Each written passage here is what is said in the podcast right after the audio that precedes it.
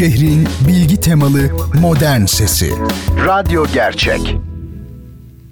Dinlemiş olduğunuz programda ürün yerleştirme yapılmaktadır. Bertan Rona ile Duyuşlar. Müzik, sanat, edebiyat, dil, kültür ve hayat üzerine duymak istediğiniz her şey bu programda. Bertan Rona ile Duyuşlar her çarşamba saat 22'de Samsun'un Gerçek Radyosu'nda. Bertan Rona ile Duyuşlar başlıyor.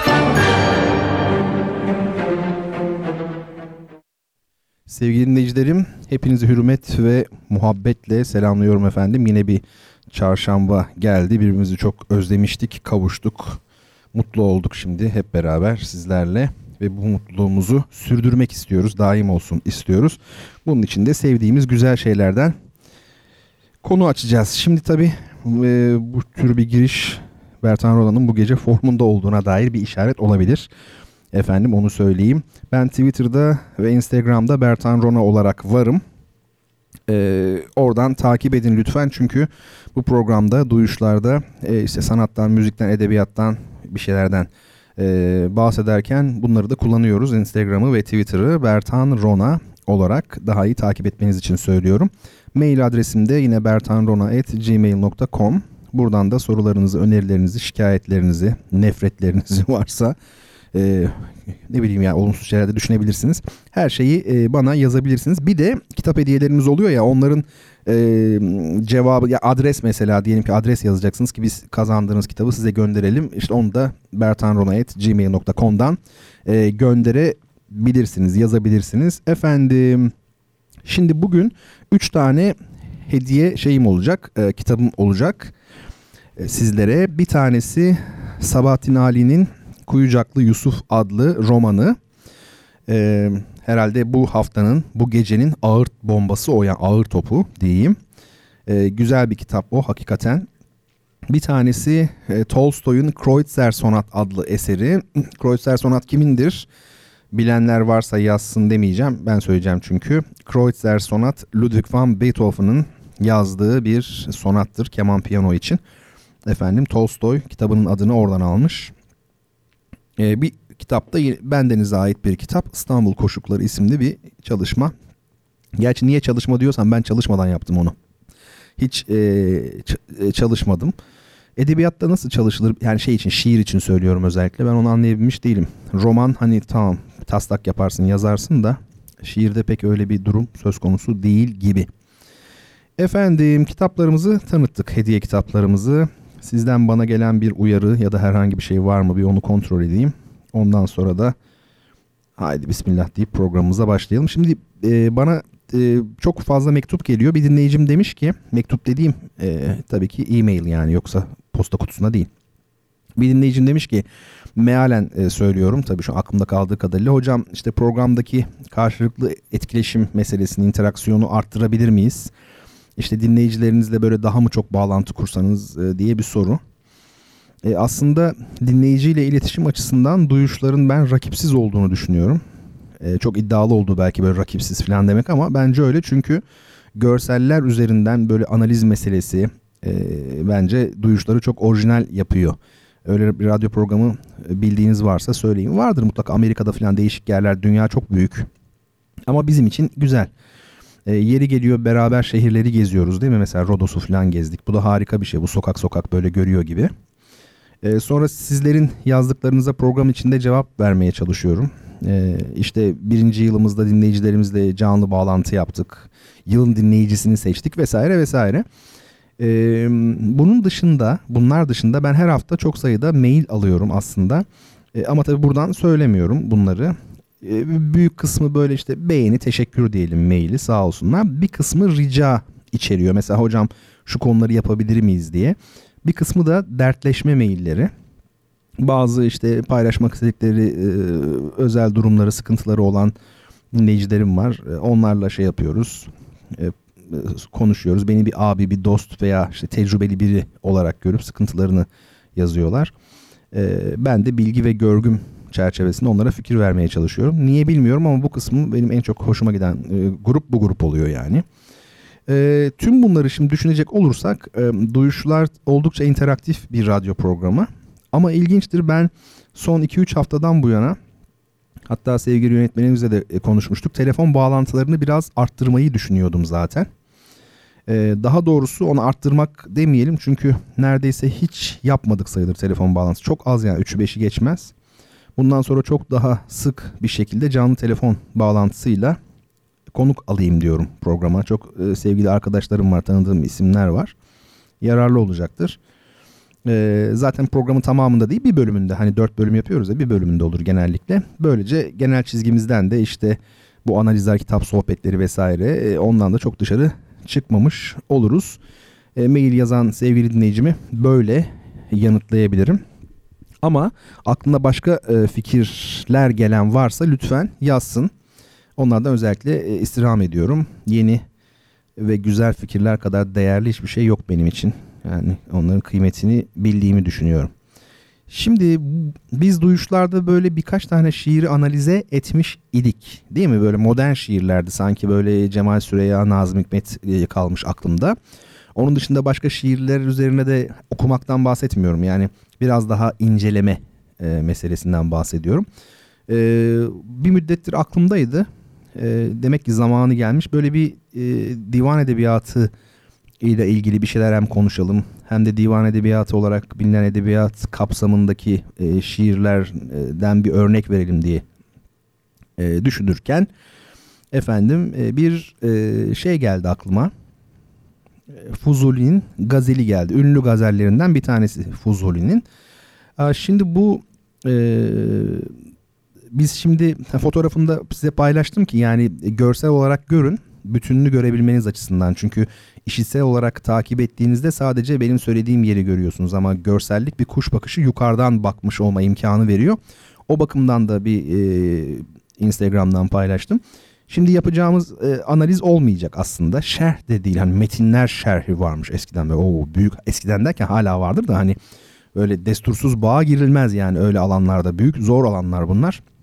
Eski üstadlarımızın, hocalarımızın e, çok önemli kıymetli eserler verdikleri e, e, alanlar. E, biz hani şey diyelim çeviri ve yorum diyelim. Çeviri derken ben şimdi bu gazelin tamamen Türkçe olduğunu düşünüyorum. O zaman neyini çeviriyorsun ya? Ben çok hoş karşılamıyorum böyle işte divan edebiyatına adam alıyor bir gazeli. E, Türkçe'ye çevirelim diyor. Yani nece Almanca değil ki zaten Türkçe. Yani yanlış anlaşılmasın yani. Sadece günümüz Türkçesi diyelim belki. E, ve Fuzuli'de biraz Azeri değil mi şeyi de vardır lehçesi e, duyulur. Ee, ama genç arkadaşlar şey yapamıyor. Gençlikle alakası da yok aslında. Yani 70 yaşında bir insanı da getirsek burada bazı kelimeleri bilemeyecek yani o kesinlikle. Şimdi biraz incelemeye başlayalım bakalım nasıl. Önce ben bir okuyayım. Sadece müziği için yani manasını çok fazla düşünmeden e, sadece müziği için. Bakın şöyle demiş Fuzuli.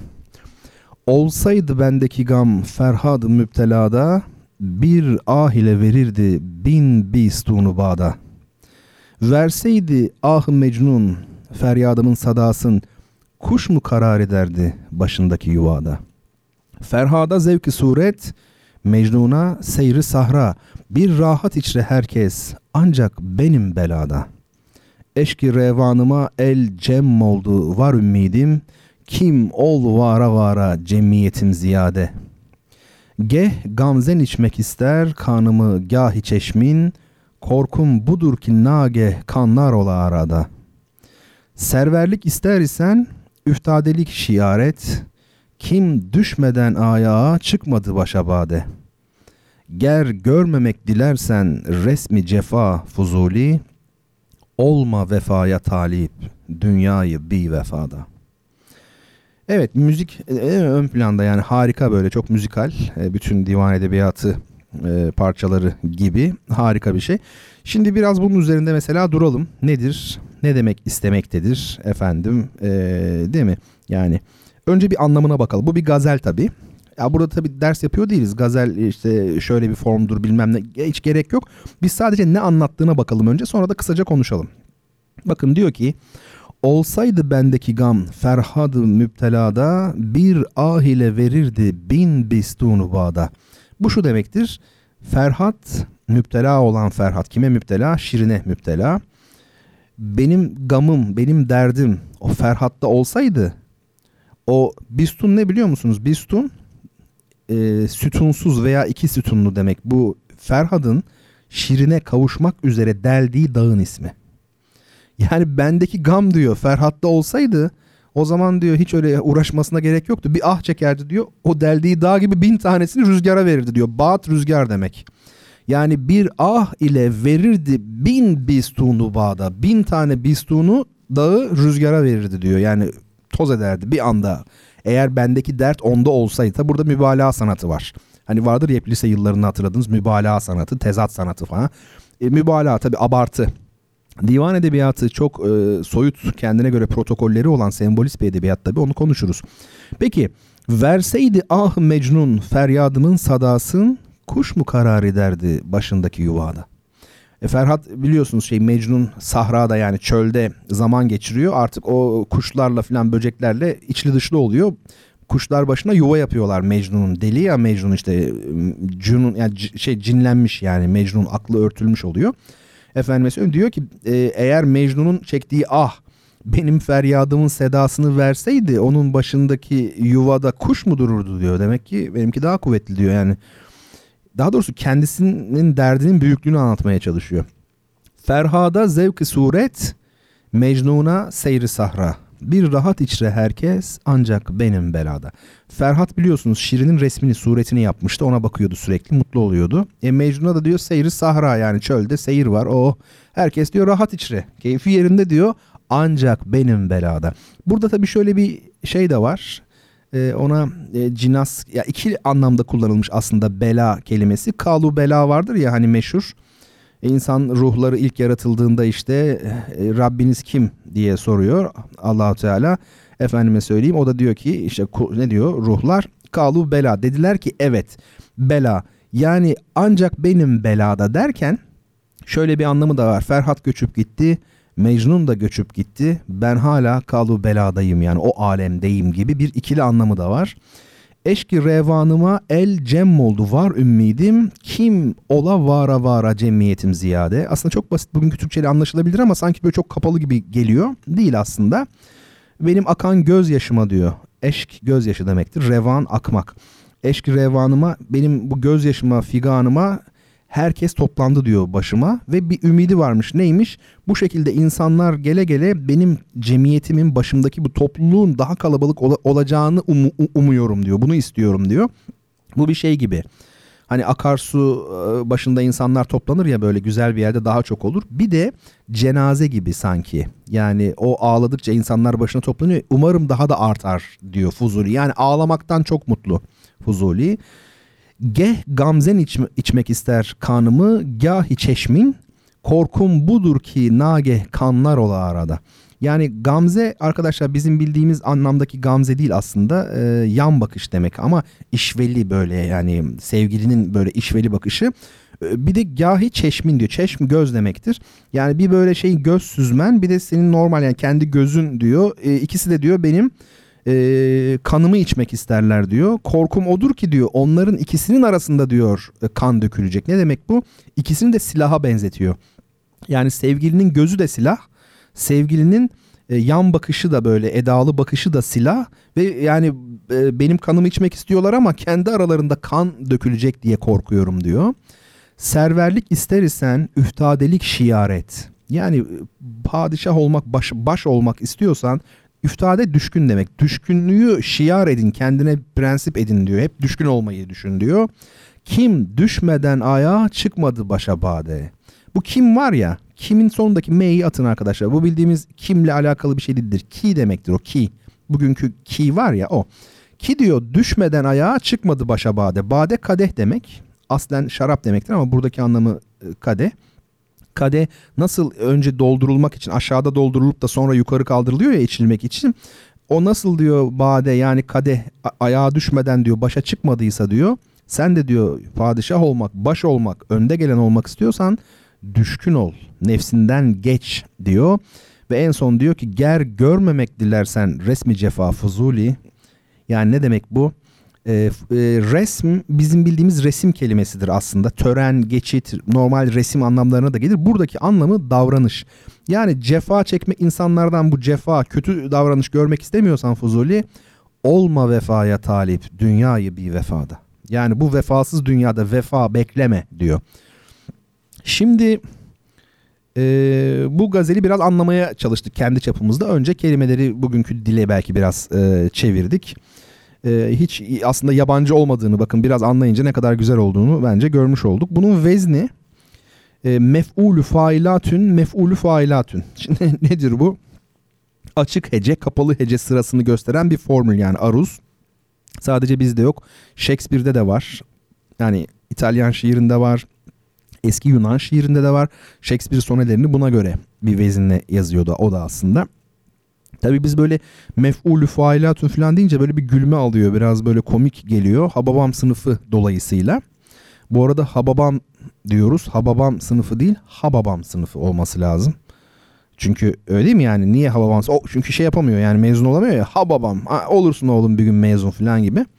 Halimiz vahim sevgili dostlar. Yani Hababam yani bir yanlış yapıldığı zaman onu mesela hepimiz takip ediyoruz. Hiç kimse sorgulamıyor yani nasıl olduğuna dair. Neyse. Bugünün öğrencileri bu edebiyatı anlayabilir mi? Kendinize sorun. Ben de kendime sorayım. Aslında bal gibi anlayabilir. Biz şimdi anladık. Çocuklar gerizekalı mı? Yani şimdi bu okuduğumuz şeyi bu şekilde açıklandığı zaman niye anlamasınlar? Ama tabii bugüne hitap eden tarafı nedir? Bunları konuşmak lazım. Divan edebiyatı bugünkü edebiyattan çok uzak bir takım özellikleri olan bir edebiyat. Çok formal, biçimsel bir edebiyat. Protokolleri var, mazmunları var, bir takım özellikleri var onu anlayabilmek lazım ve günümüz dünyasından biraz uzak açıkçası. Çünkü çok şey değişti Fuzuli'nin e, yaşadığı dönemle bu dönem arasında. E, bu gazelin konusu neydi? Tabii ki aşktı. Ama sonda Fuzuli aşkı geçip dünya hayatıyla ilgili böyle daha düşünsel diyebileceğimiz bir göndermede bulundu. Yani ger görmemek dilersen resmi cefa Fuzuli, olma vefaya talip, dünyayı bir vefada dedi. Ger var ya ger. Hani biz eğer diyoruz. Eğer'in başı, o yumuşak yayın e, şeyini atın çizgisini yukarıdaki. Neyse o şapkasını Eger oldu. E'yi de atın. Ger o işte eğer demek. Neyse bu da ayrı bir şey. Efendim ben bu gazeli o bakımdan biraz seviyorum. Yani biraz daha aşkın da dışına çıkan sonda böyle bir genelleyen bir e, tarzı var. Tabii bu eski aşk anlayışı. E, günümüzde böyle şeyler kalmadı. Yani bu aşkı bu kadar derinden hissetmek, aşkı yüceltmek e, günümüzde aşk zafiyet olarak algılanıyor.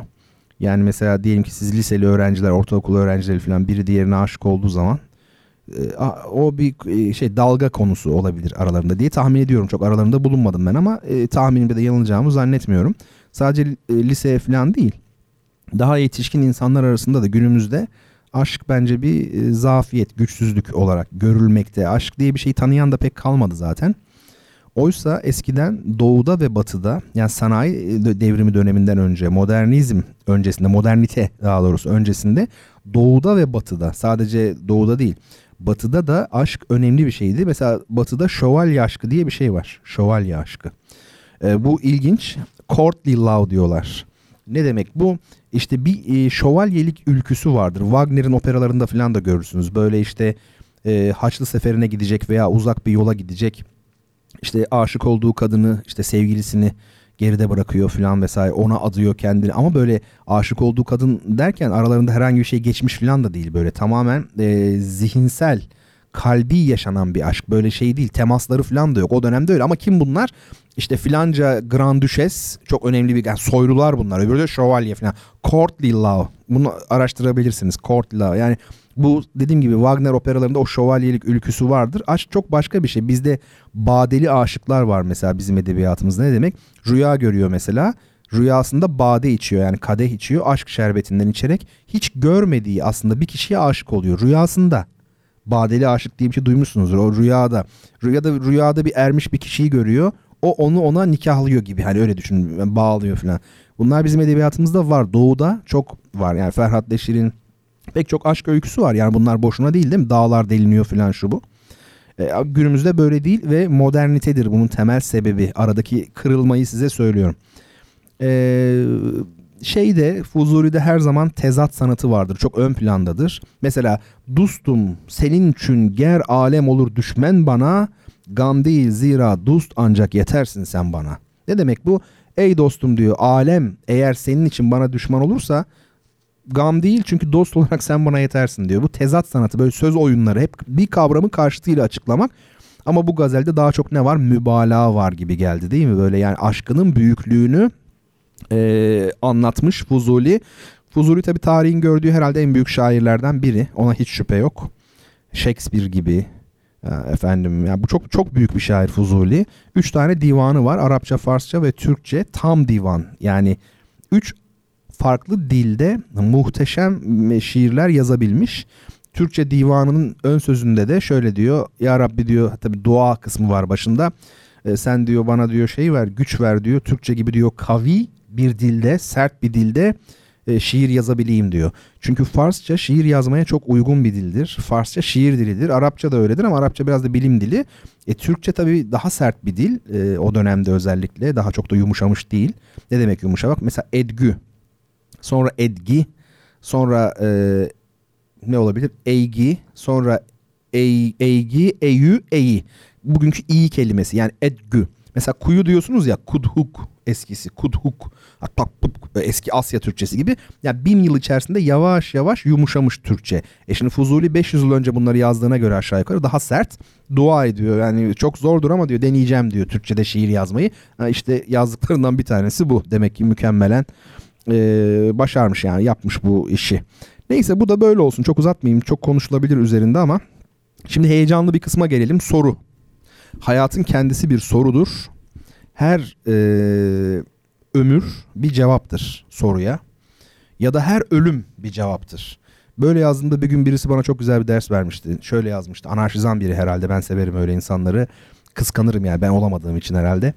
E, her e, hayat bir ömürdür, şey e, sorudur dediğimde hani her ölüm bir cevaptır şöyle yazmış. Hayır. Her intihar bir cevaptır yazmıştı. Ya çok şey Twitter'dan yazılmıştı. Belki o kişi de şu an beni dinliyor yani güzel bir e, cevap.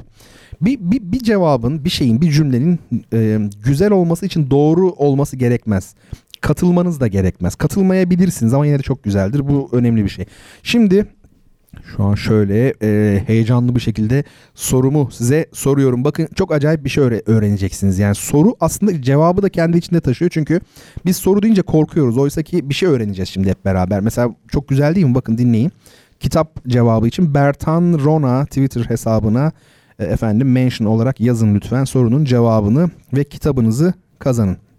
Neymiş kitabımız? Kuyucaklı Yusuf hem de yani çok ayıp ben kendi hediyelerimi çok övüyorum biliyorsunuz. Yani be, şey bez ciltli falan yani öyle karton kapaklı çok ciddi yani onu söyle. Ama soru da ona göre zor tutuldu.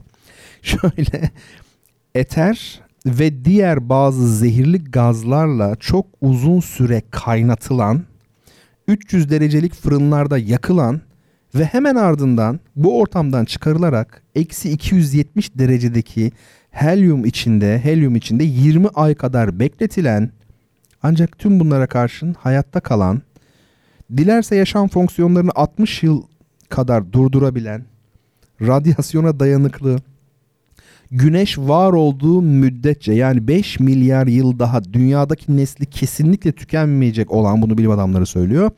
Omurgasız canlının adı nedir? Çılgın değil mi? Yani muhteşem değil mi bu? Kitabın canı cehenneme yani 300 derecelik fırında yakılıyor.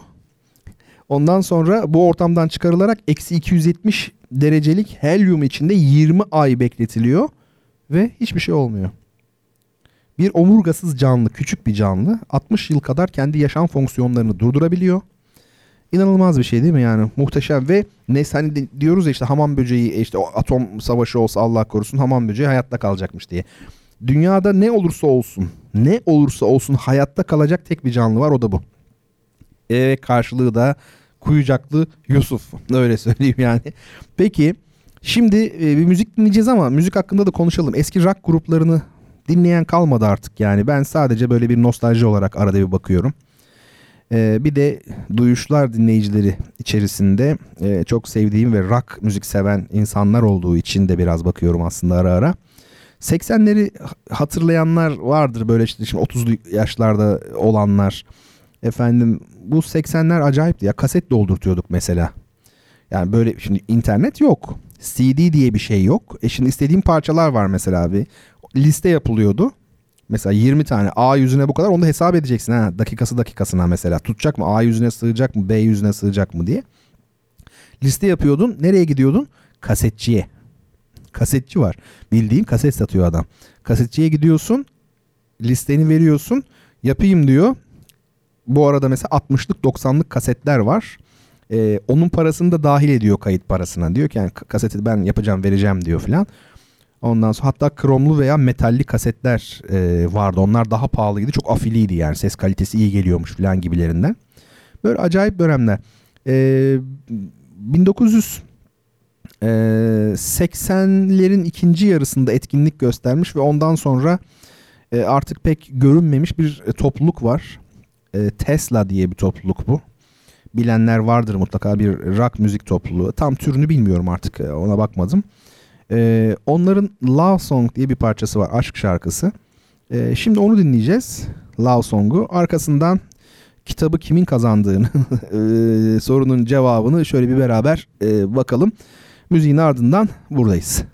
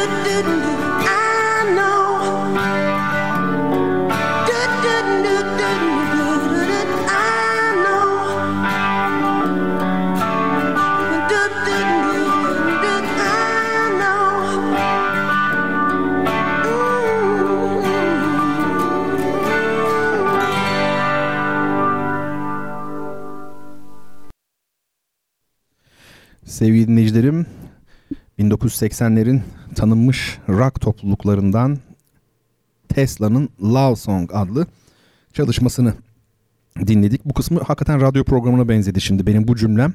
Bir yıldır radyo programı yapıyorum. Herhalde ilk defa bir radyo programına benzeyen cümle bu oldu. 1980'li yıllarda progressive rock falan alanında var ya işte kadroyu falan söylüyor şu bu. Neyse onu geçelim şimdi ama güzel parça. Efendim sorunun cevabını e, söyleyeceğim ama önce soruyu bir daha okuyayım. Ya soru böyle çok sert girdi değil mi? Sanki böyle bir fizik bir problemi gibi ne bileyim kimya şeyi gibi. Eter ve diğer bazı zehirli gazlarla çok uzun süre kaynatılan 300 derecelik fırınlarda yakılan ve hemen ardından bu ortamdan çıkarılarak eksi 270 derecedeki helyum içinde 20 ay bekletilen ve ölmeyen bir canlı. Çok ilginç değil mi ya? Böyle hiç düşünebilir miydiniz böyle bir şey? Yani böyle bir e, organizmanın var olabileceğini ama öyle. Şimdi doğru cevap efendim tardigrat. Evet Türkçe'de tardigrat diyorlar. Sonunda bir A da olabilir. Yani tardigrada. İngilizce'de öyle yazılıyor herhalde. Bu eskiden bilim ve teknik ansiklopedisi vardı. Ne kadar ilginç zamanlarmış ya. İnternet yok. Düşünebiliyor musunuz? Yani mesela kitapta anlatılanlar artık böyle tarih olmuş ama hala bilim ve teknik ansiklopedisi. Ben mesela tardigradı buradan biliyordum. Tardigrat böceği. İlginç bir şey. Şimdi cevabı verenler oldu ve itiraf etmeliyim. Ee, beklediğimden çok daha fazla insan doğru cevabı yazdı. Zor bir soruydu çünkü. Zaten amacım Kuyucaklı Yusuf kitabını haftaya aktarabilmekti. Yani şaka yapıyorum tabii böyle bir şey yok. Size feda olsun kitaplarımız. Şimdi ilk doğru cevabı veren kişi Elif Merve Mutlu. Evet isimden öyle anlıyorum şu an. Tardigrad demiş. Tamamen de doğru yazmış. T'yi de büyük harfle falan. Ya kitabı annenizin ak sütü kadar helal bir şekilde kazandınız efendim. Öyle söyleyeyim. E, kitabınızı göndereceğiz. Elif Merve Hanım. E, sizden ricamız bertanrona.gmail.com e, şeyine adresine e, mail olarak adınızı soyadınızı e, adresinizi ve telefon numaranız çünkü kargo gitmiyor başka türlü. Bunları yazarsanız biz de e, kitabımızı sizlere e, ulaştırırız efendim. Doğru cevap veren bütün dinleyicilerime çok teşekkür ediyorum. Bayağı bir kişi var çünkü doğru cevabı yazan hakikaten. Çeşitli sorular da var onları da atlıyor değilim. Betül Hanım, Betül Sözen demiş ki hocam aşk göreceli bir kavram değil midir? Herkes aşık olduğunu zannedebilir ama bundan nasıl emin olabilir ki? Aş, zor bir soru çünkü aşkın kendisi zaten çok karanlık bir kavram yani. Ama bir söz geliyor aklıma Hollanda mı İskoç mu böyle bir atasözüymüş galiba. Hiç kimsenin sevgilisi çirkin değildir diye. Yani bir ne demek bu? Yani siz aşık olduğunuzu düşünüyorsanız o zaten çok güzeldir kim olursa olsun yani. Demek ki öznel mesela ona bir cevap olmuş oluyor. Göreli bir kavram olduğu ıı, kesin aşkın. Ya aşk aşık olduğunu zannedebilir ama bundan nasıl emin olabilir ki? Valla olursunuz çok da güzel olursunuz e, kalbiniz atıyorsa o insanı gördüğünüzde, düşündüğünüzde heyecanlanıyorsanız, sadece onu düşünüyorsanız, onun için her şeyi yapabilir. Yani sizin için dünyadaki en değerli varlık haline geldiyse ve her şey toparlanıp o noktada böyle o işte o zaman o aşk e, diyebiliriz yani. Aşkla ilgili çok uzun konuşabilirim ama e, şimdilik bu kadar söyleyeyim. Yani pek cevap olmadı. Onun da farkındayım e, efendim. Başka soru var mı diye bir bakayım. Hocam üniversite imtihanı sorusu gibi oldu demiş Abdullah Bey. E, hakikaten öyle dedim yani kimya sorusu gibi oldu. Ben de okurken fark ettim. Zaten cevaplar içerisinde böyle latince yazanlar var uzun uzun. Bir acayip oldum ben de. Göreceğiz söz veriyorum bir daha yapmayacağım arkadaşlar. Ama çok e, güzeldi yani. Evet şimdi hani Rodos'u gezmiştik en son. Şimdi daha e, farklı bir yeri gezeceğiz. Bundan böyle artık e, doğal güzelliklerimizi de e, tanıtmak istiyorum. Tıpkı sanat eserleri gibi hani resim, e, mimari yapıtlar falan e, üzerinde konuşuyoruz ya. Artık Türkiye'nin doğal güzellikleri üzerine de konuşalım istiyorum. Ve e, e, çok bana yani Samsun'a çok yakın bir yer seçtim. Kızılırmak Deltası Kuş Cenneti'ni seçtim. Yani benim için küçük bir adım olabilir ama sizler için dev bir aşama olacağını söyleyebilirim. Fotoğraflarını da yükledim. E, bakabilirsiniz e, Instagram'dan, Twitter'da da bağlantılı şekilde paylaştım. Onu da Gülsüm Hanım'dan öğrenmiştim. Mailine de henüz yetişemedim, cevap veremedim e, ama mutlaka e, cevap vereceğim. Onlar emin olabilir. Efendim şimdi şöyle bir bakalım neresiymiş burası? Bu önce bir genel bilgi vereyim. Kızılırmak Deltası işte 56 bin hektarlık yüz ölçümüyle çok geniş tarım arazilerine sahip bir delta. Ama burayı çok özel kılan yönü şu. E, deniz, göl, ırmak, sazlık, bataklık, ne bileyim çayır, mera, orman, e, su basar ormanı, e, kumul ve tarım alanları gibi çeşitli alanların bir arada e, bulunması. Burada besin maddeleri bakımından e, zenginlik var. Bir de iklim koşullarının elverişli e, olması. Dolayısıyla bu delta Kızılırmak Deltası e, özellikle eşine az rastlanır bir çeşitliliğe sahip. E, işte tabii göl manzarası izlemek, kuş gözlemek veya ne bileyim avcılık, işte balık tutmak filan isteyenlerin favorisi olmuş bu bölge eskiden beri. Milattan önce 4000'lerden bu yana e, bu arada bu bölgede yerleşim olduğunu e, söylüyor arkeologlar, tarihçiler. Burada 320 civarında benim bildiğim kuş e, türü var. E, programdan önce yönetmenimiz yeni bir kuş daha geldi dedi. Muhteşemdi benim için. Düşünsenize bavuluyla geliyormuş. Elinde çanta falan. Selamünaleyküm deyip onu karşılıyorlar falan. Yani artık arttı. Bir kuş daha var. Ama şaka değil çok acayip kuşlar var. Şimdi bahsederiz belki. Önce Delta Ovası nedir onu görelim. Şimdi e, sizin için Instagram'a yüklediğim fotoğrafların ilkine bakmanızı rica ediyorum efendim. Delta Ovası nedir onu göreceğiz. Şimdi bu fotoğrafa sizden ricam ilk fotoğrafa şöyle şey gibi bakın. Ben hep buna inandım. Müzikte de bunu hep yaptık. Orkestrasyon dersinde bile e, işe yarayan bir yöntemdir bütün bildiklerinizi unutup salt görsel böyle bir grafikmiş gibi düşünün bunu. Bakın orada işte deniz olarak gördüğünüz mavi yer var ya. Ana hatlarıyla kara ile deniz arasında bakın düz denilebilecek bir çizgi var aslında. Bir tek o yeşil çıkıntılar var. iki tane yeşil çıkıntı. Ne onlar? Onlar delta ovaları. Sol taraftaki Bafra ee, yani şöyle söyleyeyim Kızılırmağın döküldüğü yer Bafra Ovası oluyor. Yani aslında orayı kesin böyle makasla o yeşil kısmı eskiden orası yokmuş. Kızılırmak o kadar toprak yığmadan önce. Aslında deniz gibi orası sıfır deniz var hemen orada ama Kızılırmak çok fazla toprak yığınca bin yıllar içerisinde bakın o ova oluşmuş. Alüvyon ovası işte çok verimli çok zengin dedik ya. Sağ taraftaki de Yeşilırmak'ın döktüğü alüvyonlardan oluşan Çarşamba Ovası. E, ortası da Samsun oluyor. Yani tabii ki Bafra ve Çarşamba da Samsun'un ilçeleri. Dolayısıyla Samsun bu konuda oldukça e, nasipli bir il. Onu söyleyebilirim. Şimdi e, bir sonraki fotoğrafa da bakabiliriz. Bakın bu fotoğrafta da bir sonraki fotoğrafta yine Kızılırmak'ın nasıl e, gittiğini denize doğru görüyoruz. Bir sonraki fotoğrafa da hatta bakabiliriz. Orada da delta'nın yani artık e, Kızılırmak Karadeniz'e dökülmüş ama böyle neresi kara neresi deniz belli değil bakın işte yani geniş bir delta var. O da herhalde ya uçaktan ya uydudan çekilmiş bir e, fotoğraf. Şimdi bir sonraki fotoğrafa bakmanızı rica edeceğim. Bakın bu ilginç bir fotoğraf. Burası Samsun'da Karadeniz'de Bafra kuş cennetiyle ilgili değil. Burası başka bir yer yazıyor üzerinde gördüğünüz gibi. Ama bakın orada nehir geliyor ve denize dökülüyor ve denizin içerisinde nehrin döktüğü suyu görebiliyorsunuz. Bakın böyle bir şekilde sağa doğru devam etmiş. Gördünüz herhalde. Uçakla e, o bölgeden Kızılırmak'ın olduğu bölgeden yani Bafra bölgesine uçakla geçtiğiniz zaman da aynen bu şekilde Kızılırmak'ın döktüğü suyu denize döktüğü suyu görebiliyorsunuz.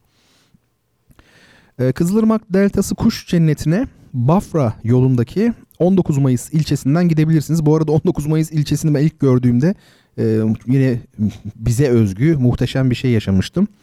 E, şey yazıyor bir tabela gördüm 19 Mayıs diyor. Bir tabela gördüm Engiz diyor. Bir tabela gördüm Ballıca diyor. Üçü de aslında aynı is yani aynı kasabanın ismi. Ama üç farklı isim ve tabelalarını kaldırmamışlar. Böyle e, kamera şakası gibi oluyorsunuz ama aynı yerde aslında bunlar hep aynı yer. Oradan giriyorsunuz. Yani şöyle düşünün. Samsun'dan Sinop'a doğru siz şimdi haritaya baktınız ya. Samsun'dan Sinop'a doğru gittiğinizi düşünün.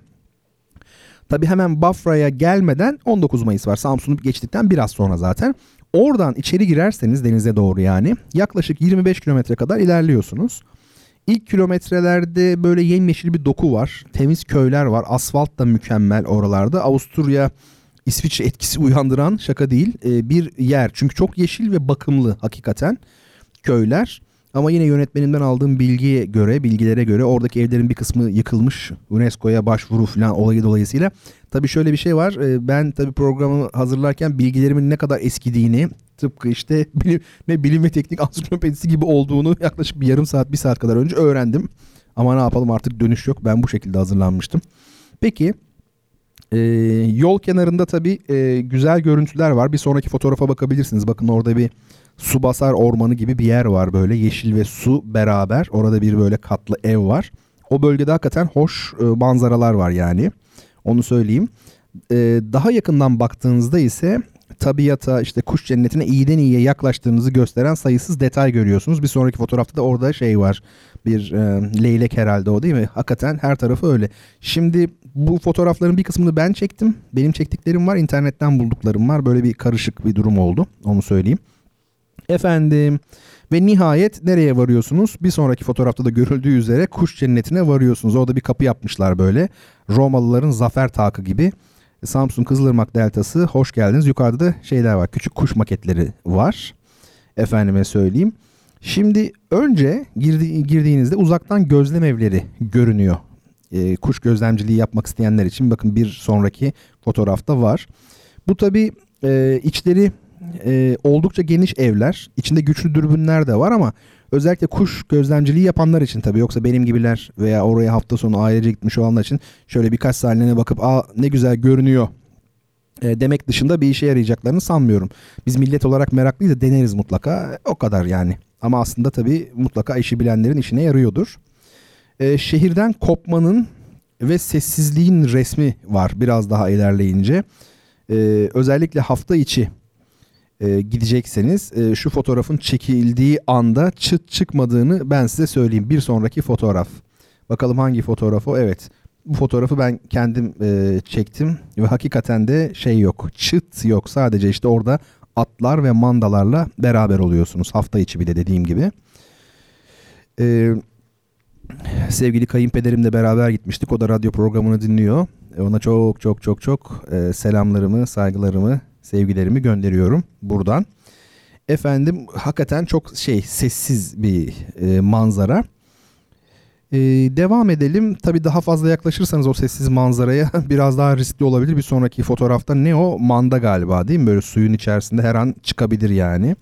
Demek ki düz böyle yeşilliklerden oluşan e, bataklık şeklinde e, bir genel topografyası var. Oranın onu söyleyeyim. Efendim e, devam edelim. Peki kuş nerede diyebilirsiniz madem burası kuş cenneti. Tabii mevsimini bilmeniz lazım. İlla ki e, kuş görüyorsunuz tabii yani orada ama e, hayatınızda hiç görmediğiniz kuşları da görüyorsunuz. E, farkında olmadan tabii genellikle ama mevsiminde gidilirse neden cennet denildiği anlaşılıyordur zannediyorum. Ama ortalama olarak şöyle tablolarla rahatlıkla e, karşılaşıyorsunuz. Bir sonraki resimdeki tablo var ya yani bol bol kuş. Bunları görebilirsiniz tabii. Efendim onu söyleyeyim. Ama benim gördüğüm kuş cennetinde gördüğüm en ilginç şey neydi diye sorarsanız bir sonraki fotoğrafta cevabını bulabilirsiniz onun. Şöyle bir tabela gördüm. Dikkat yılanları ezmeyin. Olur, olur abi tabii yani ezmem falan diye. Değil mi? Ee, çok ilginç değil mi? Ezer miyiz ne demek? Ee, çok ilginç. Ee, tabii ortam öyle olunca tabelalar da ona göre oluyor. Buna benzer başka tabelalar da var. Ben şimdi çekmedim onları da. Ee, sürüngenleri rahatsız etmeyin diyor mesela. Kalbimi kırıyorsun öyle terbiyesizlik yapar mıyım? Tabii ki sürüngenleri e, rahatsız etmem. Tabii bunlar için şakası da ama yani kabul edelim şimdi yani herhalde her gün hayatımızda yılanları ezmeyin diye tabela görmüyoruz. Genelde başka tabelalar görüyoruz. Bu ilginç. Ee, bir şey daha söyleyeyim. Ee, bu en son fotoğraf yani bundan da sonraki fotoğraf var ya. Bu çıkış kapısına geliyorsunuz artık siz cennette. Kuş cennetinde. Orada bir işletme bu. Yani çıkış kapısı. Oradan zaten Bafra tarafına çıkıyorsunuz. Ee, bu yapının siz böyle büyük göründüğüne de bakmayın. Aslında içindeki kafe hizmeti bence zayıf. Yani zayıf derken ürünler ve servis güçlü değil. Ama belki de böylesi iyi. Emin değilim. Yani biz dedim ya Samsun'dan Sinop tarafına giderken henüz Bafra'ya gelmeden 19 Mayıs ilçesinden girdik. O hani yeşil kısım vardı. Deniz ne kadar yaklaştık oradan Bafra tarafından çıkmış oluyoruz. Yani o yeşil yarımadanın sağ tarafından girip bir yarım daire çizip sol tarafından çıkmış olduk. Ee, kuş cenneti böyle önemli. UNESCO'ya başvurulduğunu biliyorum. Ee, kuş cenneti için. Ama e, cevap ne olur onu tam olarak bilmiyorum açıkçası. Onu e, zaman gösterecek. Zamanında bakın şöyle bir şiir yazmışım. Bir pazar sabahı kahvaltı yapmak istemiştim. El ele yürüyüp fotoğraf çekmek seninle kuş cennetinde. Hani Sinop'a doğru giderken sağda. Sonra senden öğrendim yer olmadığını, insan cennetini bu dünyada. Evet böyle bir aşk şiiri bu. Ee, tabii ya kuş cenneti var bir de insan cenneti var. O insan cennetine yer var mı yok mu o da tabii tartışılır onu söyleyeyim. Bu arada bugün galiba değil mi 14 Mart Tıp Bayramı diye biliyorum. Hukuk bayramı var mı mesela onu bilmiyorum. Ee, hukuk bayramı. E, galiba avukatlar günü var.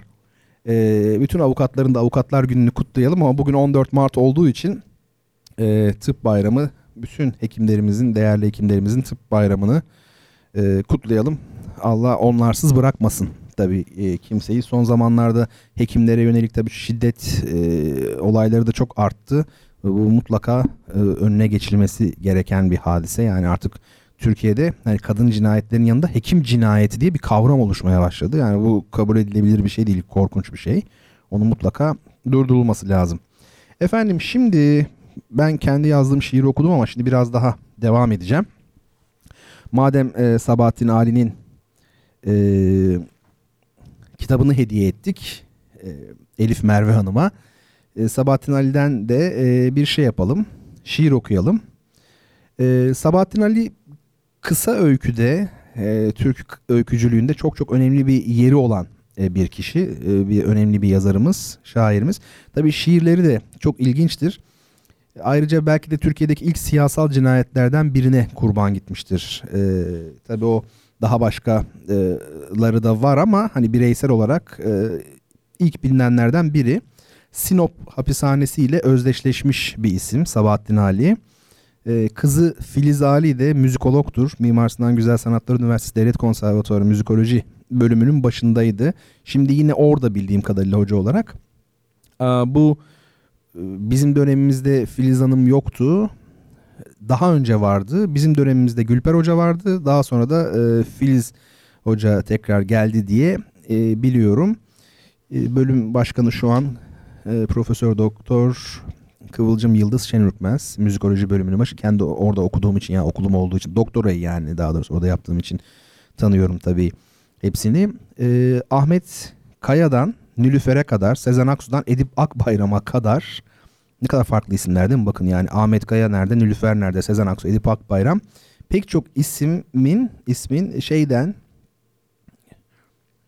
Sabahattin Ali'den bestelediği şiirler vardır. Bilirsiniz zaten. Duymuşsunuzdur. Şimdi okuyacağım da aslında şey olarak şiir olarak e, şarkı sözü olarak e, kullanıldığı için çok biliniyor. Sezen Aksu şarkısı galiba. Ama tabii ben o kısmını bilmiyorum. Onlar bana vız gelir tıs gider. Ben şiire bakarım azizim. Ha bir de şunu söyleyeyim. Sabahattin Ali'nin şiirleri 3 dönemde genellikle inceleniyor. Yani 3 3 başlık altında toplanmış. Bir tanesi Kurbağanın Serenadı. Ne güzel değil mi? Serenat gece müziği ya. Kurbağanın Serenadı. Kurbağa geceleyin vrak vrak falan yapıyor böyle. Ne harika. Aşıklar için güzel bir örnek vardır onda. bir kurbağada.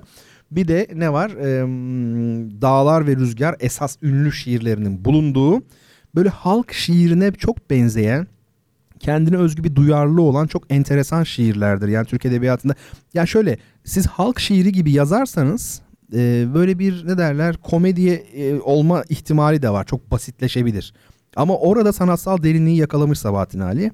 Önemli bir de öteki şiirler diye toplamışlar. Üçüncü grup onlar da işte şeye koymadığı belki kitaplarına almadığı şiirler. Bu Dağlar ve Rüzgar 1931-1934 yılları arasında yazdığı şiirlerden oluşuyor. Şimdi bir tanesini okuyalım çocuklar gibi. Şiir şöyle.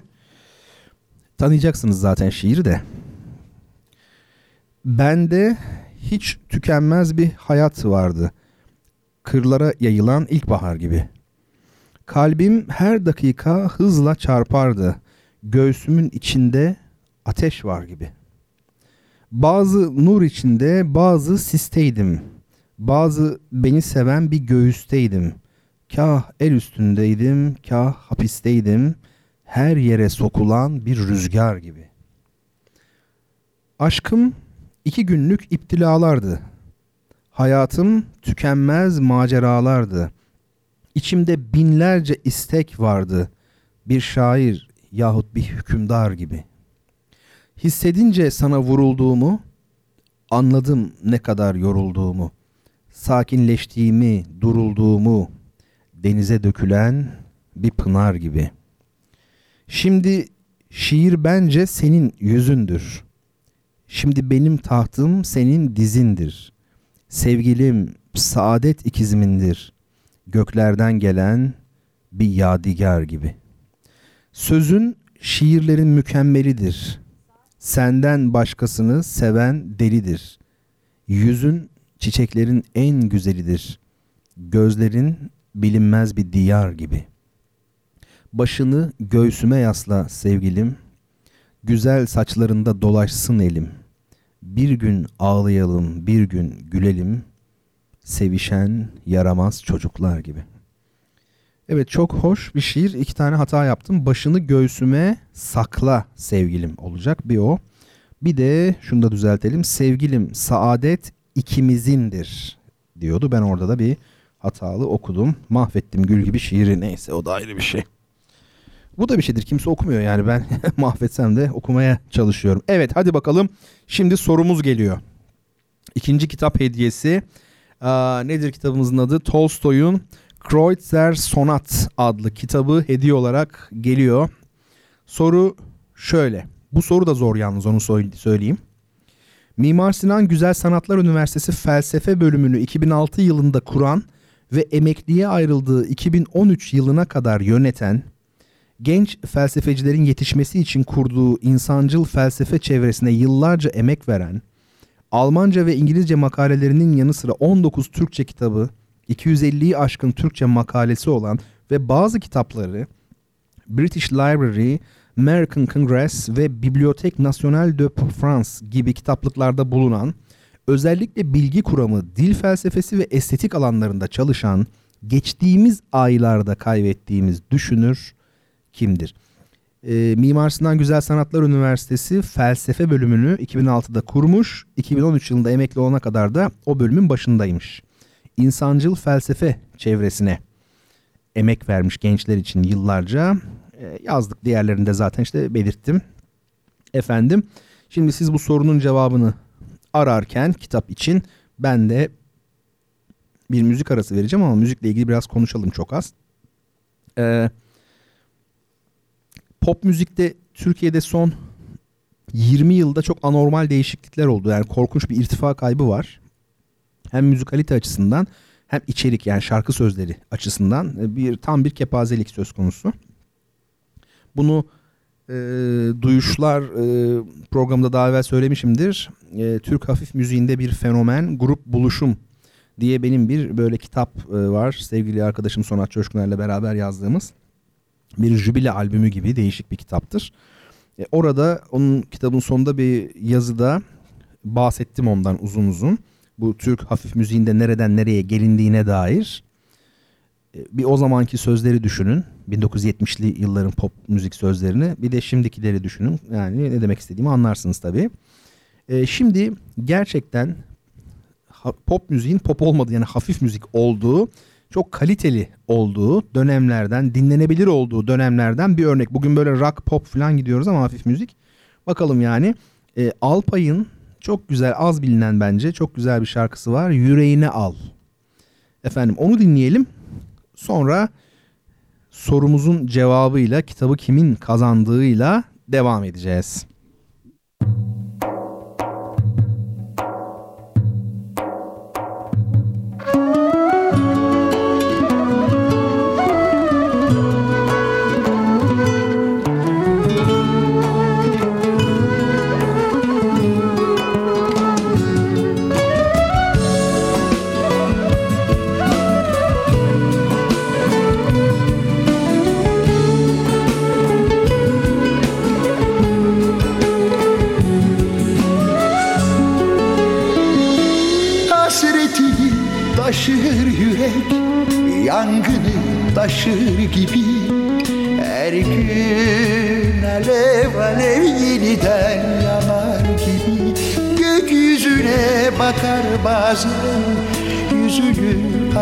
Gözler Sessiz dalar gider hayaller kurar gibi.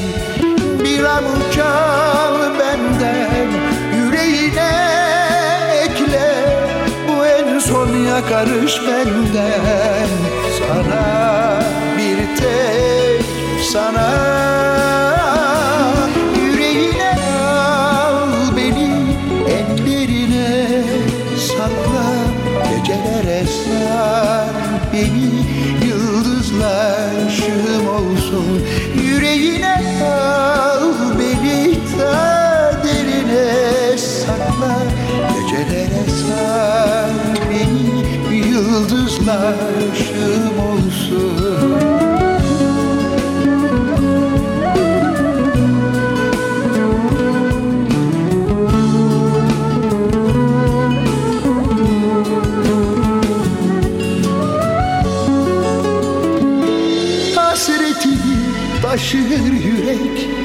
Yangını taşır gibi Her gün alev alev yeniden yanar gibi.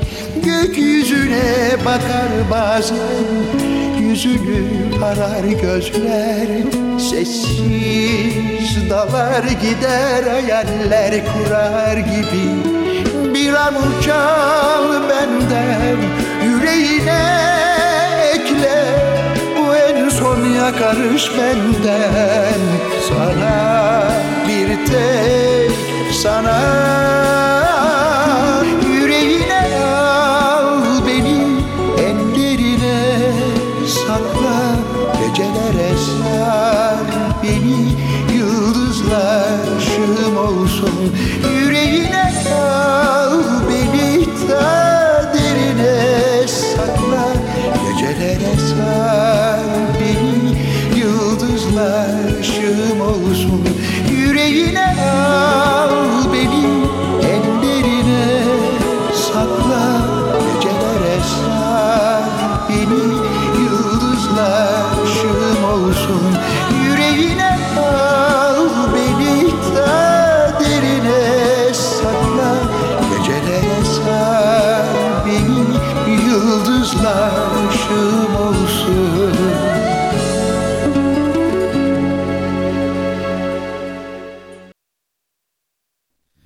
Efendim tekrar beraberiz ve e, önce sorumuzun cevabını verelim.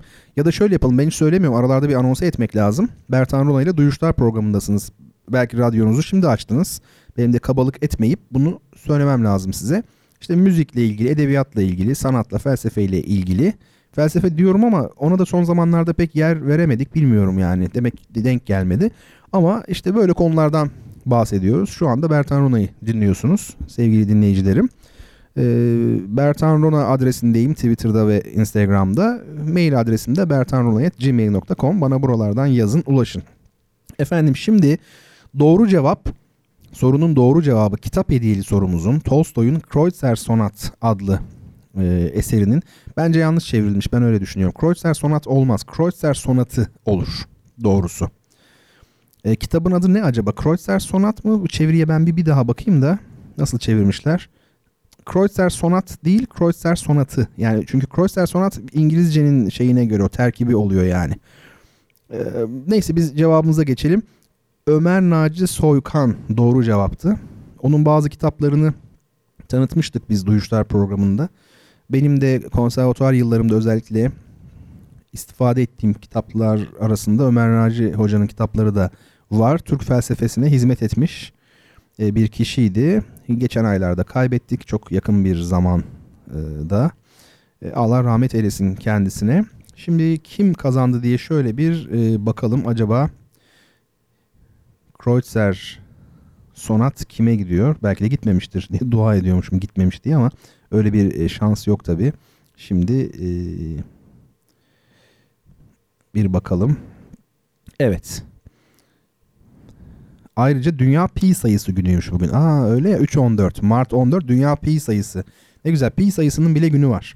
Değil mi? Pi sayısı bile diyoruz ama pi sayısıyla kim bilir neler yapılmıştır şu an gündelik hayatımızda kullandığımız değil mi? Önemli. Evet doğru cevap Burcu Ece Korkmaz Ömer Naci Soykan yazmış. Tabi yazanlar var ama önce o yazmış. Elif Hanım'a ikinci kitap gidebilirdi Elif Merve Hanım'a ama e, kıl payı kaçırmış o. E, Ömer Naci Soykan doğru e, cevap Tesla'dan da çok memnun olmuş anladığım kadarıyla Ece. E zaten e, Tesla'yı da biraz onun için çalar gibi olmuştum. Rock müzik seven dinleyicilerim var derken biraz da onu kastediyor idim.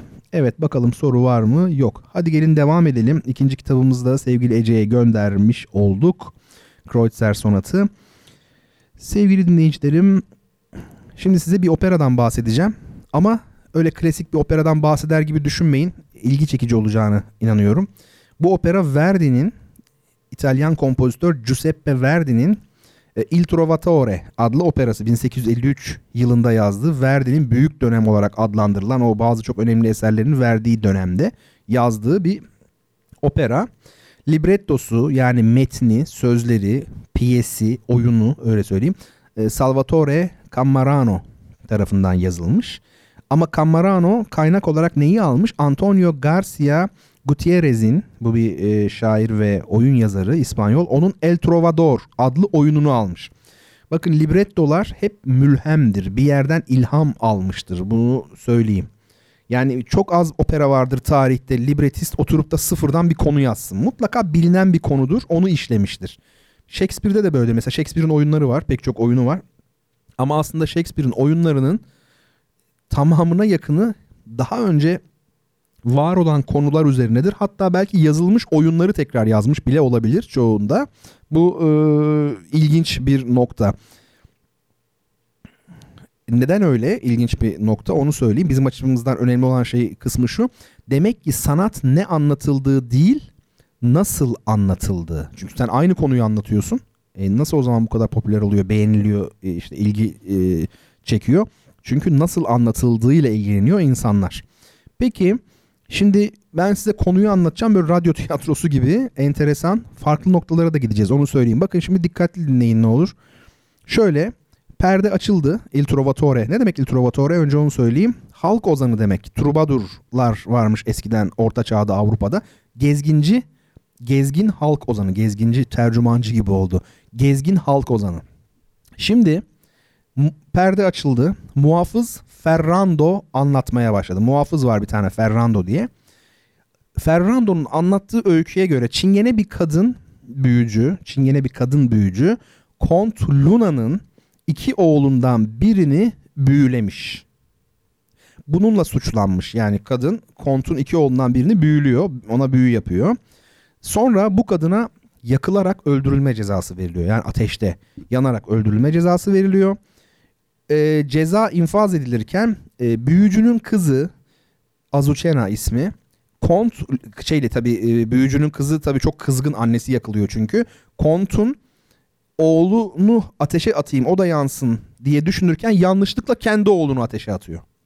Yani annesi yakılırken Çingene büyücünün kadının yani o kadın yakılırken e, kızı olan Azucena kendi oğlunu da küçük çocuğunu da yanlışlıkla ateşin içine atıyor. Kont'un oğlunun çocuğunu atayım derken. Ee, ve intikam yemini ediyor. Yani bu olaydan sonra iyice hırslanıyor. İntikam yemini ediyor. Alevler sönünce içeride çocuk cesedi de görülünce herkes bunun Kont'un oğlu olduğuna inanıyor. Yani diyorlar ki Kont'un oğlunu içeriye attı. Kont'un oğlu yandı diyorlar. İnsanlar böyle düşünüyorlar. Oysa ee, Kont'un oğlunu Azucena yanına alıyor.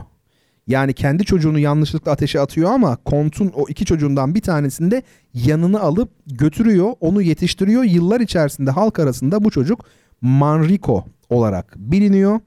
Ee, konuya bakarsanız Malkoçoğlu gibi değil mi? Zaten tamamen melodram göreceksiniz şimdi. Malkoçoğlu'nda nasıl oğlunu hani Hristiyan yapıyorlar öyle yetiştiriyorlar ya e, kılıçla havada eli duruyor taş oluyor filan. Aslında bu da o tür bir şey. Dolayısıyla aslında Kont'un oğlu olmasına rağmen Azucena onu alıyor, kendi çocuğu gibi büyütüyor ve e, Çingenelerin arasında bir şey oluyor. E, halk ozanı oluyor, çok başarılı. Sonra ihtiyar Kont Luna, esas ihtiyar Kont, ateşe atılanın kendi oğlu olmadığına inanıyor. Yani halk öbür türlü inansa da diyor ki benim oğlum hala yaşıyor ve kendi oğlu öbür kardeş var ya işte iki taneydi o konta ve bir de muhafız Ferrando'ya yani bu olayı anlatan Ferrando'ya ölünceye kadar diyor benim oğlumu arayacaksınız diyor. Onlara vasiyette bulunuyor. Şimdi Bir sonraki perde veya sahne diyelim. Kontes Leonore. Kim bu? İşte Manrico'nun kardeşi olan yani o bildiğimiz büyük kontun oğlu var ya diğer oğul. Onunla evlenmek durumunda olan kişi. Kontes Leonore ile fakat o da Manrico'yu seviyor. Çünkü bir e, yarışmada, atışmada halk ozanlarının atıştığını düşünün. Orada görmüş Manrico'yu, aşık olmuş. Onlar buluşuyorlar.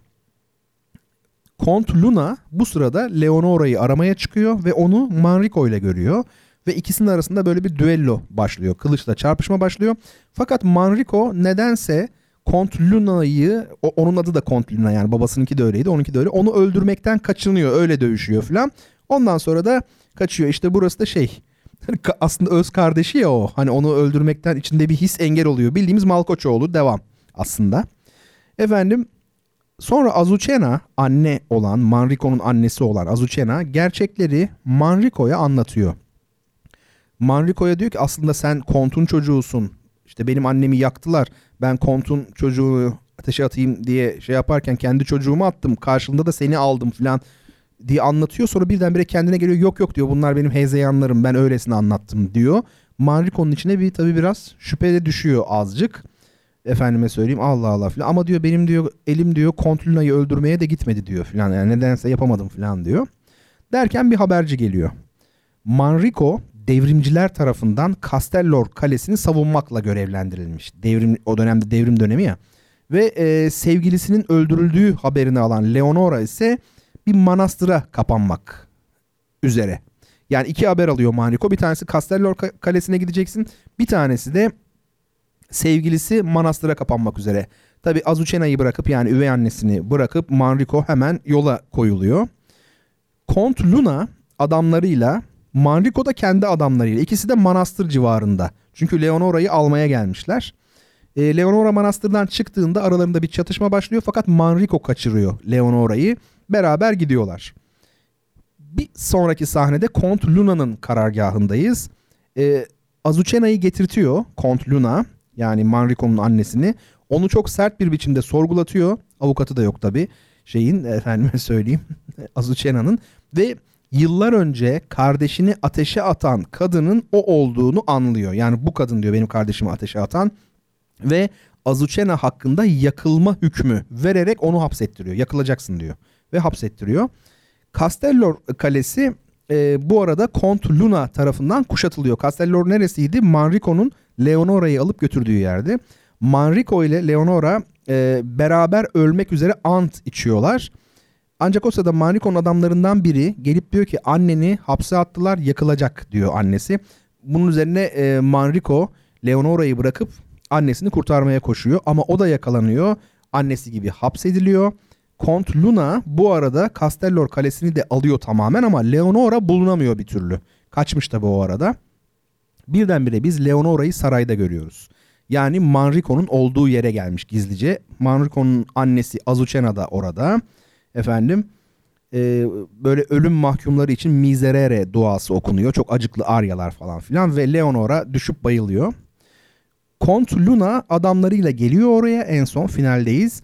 Azucena'nın gün doğarken yakılmasını, Manrico'nun ise idam edilmesini emrediyor. Leonora ise Kont'a yalvarıp yakarıyor ve diyor ki yani Manrico'yu serbest bırakırsan ne istersen yaparım. Yeter ki bırak burası işte tipik melodram. Tam melodram. E, Kont da Manrico'yu serbest bırakacağına söz veriyor Leonora'ya. Benimle evlen yeter ki benim ol falan e, bırakırım gibi. Leonora müjdeyi vermek üzere zindana koşuyor ama e, Manrico onu tersliyor. Çünkü Manrico Leonora'nın ne karşılığında e, kendisinin serbest bırakılmasını sağladığını anlamış tabii ki. E, halbuki kızıyor yani Leonora'yı ittiriyor. Oysa Kont Luna ile beraber olmaktansa ölmeye kararlı olan Leonora önceden zehir içmiş aslında ve Manrico'nun kollarında orada can veriyor. Tabi bunu Kont görünce en son Manrico'nun annesinden önce asılmasını emrediyor. Annesi görsün diye yani önce Manrico asılsın diye. Ve astırıyor da asılı duran cesedi de Azucena'ya keyifle gösteriyor. Bak oğlunu astırdım diye ama Azucena birdenbire o senin kardeşindi diyor. Çünkü aslında Kont'un kardeşi ya o kendisi büyütmüş. O senin kardeşindi diyor. Kont birdenbire gerçeği anlıyor. Bitkin halde yere yığılıyor. Azucena ise anne intikamın alındı diyerek son nefesini veriyor. Gördüğünüz gibi e, kanlı bir şey. Opera fark ettiniz mi? Konu ne kadar işte Malkoçoğlu gibi dedim ya. Yani melodram aslında. Hani koşarak gidiyor falan. Seni serbest bırakacak diyor Kont Manrico'ya. Manrico da neyin karşılığında falan var ya şakşuk falan. Ay, bir melodram yani. Melodram ne demektir? Melos, melodi. Dram yani böyle müzikli olur ya çok ucuz böyle dramatik şeyler müzikle desteklenir. İşte buna melodram denmiş. E, oradan geliyor. Efendim. E, bugün aşktan bahsettik. İşte günümüzde çok komik gelmesinin de sebepleri var. Yani eski insanlar niye ağlıyordu buna da biz gülüyoruz acaba? Bakın bunun üzerine düşünmek lazım. Bir de ateşte yakılmanın tarihçesi üzerine de konuşmak gerekir. Sadece birkaç şey söyleyeyim. Ateşte yakılmak öyle hani Hristiyanlık döneminde işte Orta Çağ'da Avrupa'da ateşte yakarlarmış falan. O basit bir şey değil. Niye ateşte yaksın ki? Niye başka şekilde öldürmüyor ateşte yakıyor? Ee, eski çağlardan beri ruhun ancak e, yakıldığı zaman bedenden ayrılacağı inancı varmış. Öyle değil mi? Biliyor musunuz İslam e, düşüncesinde mutezile ekolü vardır. Ehli itizal, mutezile onlardan bir kısmı şöyle demişler. Ruh maddi bir yapıda değildir. E, o zaman cehenneme ruh gidecek yani beden orada olmayacak. O zaman e, ruh nasıl acı çekecek, yanacak de, demişler. Yani ruhla ateşin ilişkisi her zaman e, vakidir yani konuşulmuştur. E, Herakles var ya bu Roma'da Herkül, Yunan'da Herakles dedikleri süper kahraman. Herakles nasıl ölüyor en son? Yakılarak. Ruh ancak o şekilde bedenden çıkıyor. Eskiler böyle düşünüyorlarmış. Buna inanıyorlarmış. Öyle söyleyelim o çağlarda. Özellikle kadınların yakılmasının bu cadı oldukları için yakılmasının sebebi işte içlerine şeytan girmiş, cin girmiş. Yakıldığı zaman ancak dışarı çıkabilir.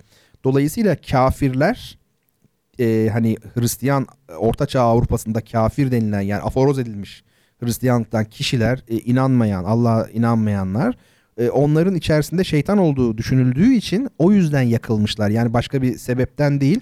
Hatta şöyle bir şeyler okudum biliyor musunuz? Şaşıracaksınız belki. Mesela bir Grand Dük, Grand Dük demek bu soyluluk unvanlarının en üstü. Dük, Grand, büyük dük yani. Kral sayılabilir.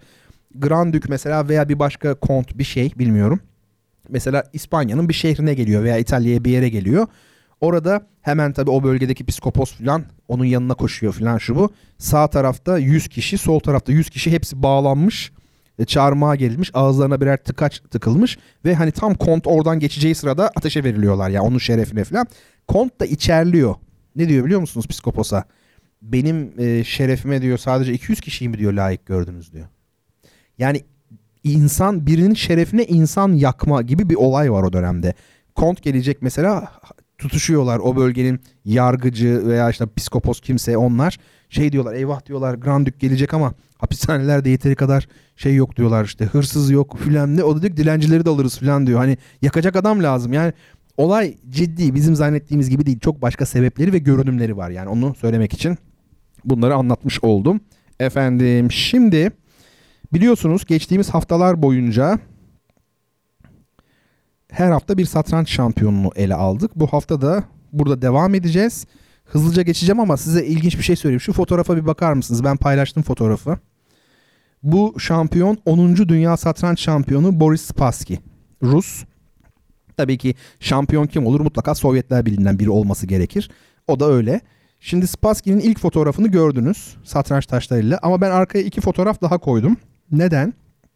Çünkü ikinci fotoğraftaki e, ekose ceket ve kravatı gerçekten beni büyüledi. Yani Boris Spassky herhalde maçlara bu şekilde çıkarak rakibinin kafasını karıştırıyor. Hani hangisi kare? Çünkü satranç tahtası da kareler şeklinde ya. Yani böyle siyah beyaz kareli giyince ya da hani hipnoz olduğunuz böyle yuvarlak dönen beyaz bir şey var. Bu da onun gibi herhalde rakibini hipnoz ederek dünya satranç şampiyonu olmuş olabilir Boris Spassky. Bir sonraki fotoğrafta da zaten süveteri var. Yani o da muhteşem. Süveterini. Ben böyle dünya satranç şampiyonu görmedim. Siz de göremezsiniz. Şöyle iyi bakın. Bence Boris Spassky bu şekilde giyinerek rakibinin dikkatini dağıtma gibi bir teknik uyguluyor olabilir taktik. Böyle biri. Şimdi Boris Spassky ciddi bir adam. Boris Spassky'nin hayatında ilginç ayrıntılar var. Bakın hemen hızlıca söyleyeyim. 1937 doğumlu. Şu an 81 yaşında.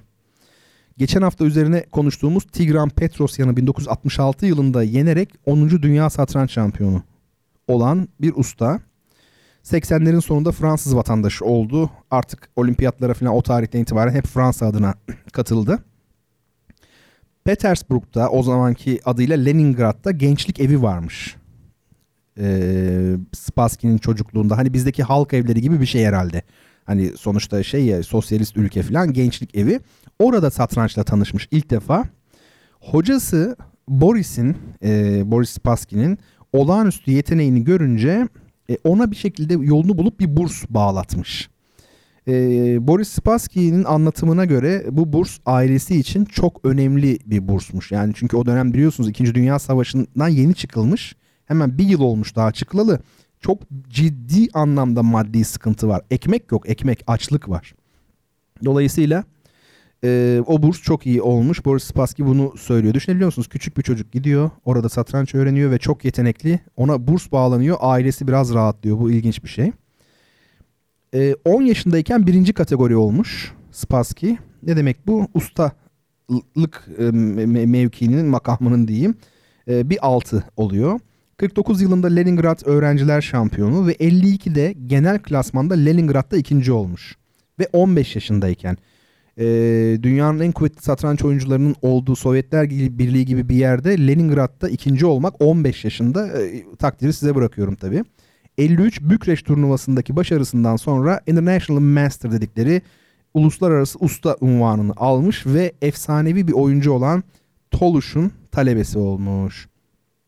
İlk hocası, gençlik evindeki hocası ona pozisyonel oyun öğretmiş. Ama Toluş ona taktik oyun. Biliyorsun satrançta bir pozisyonel oyun var bir de taktik oyun var. Yani taktik başka bir şey. Dolayısıyla iki hocası farklı açılardan öğrettiğinden universal bir böyle sentez yakaladığı söylenir Spassky'nin.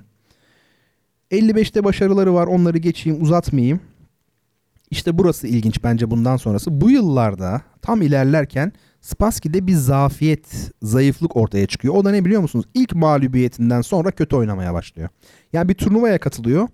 Diyelim ki iki maç yaptı kazandı, üç maç yaptı kazandı ama dördüncü maçta yenildi. Önünde de beş maç var. Demoralize oluyormuş Spassky. Yani sinirleri sağlam değil öyle söyleyelim.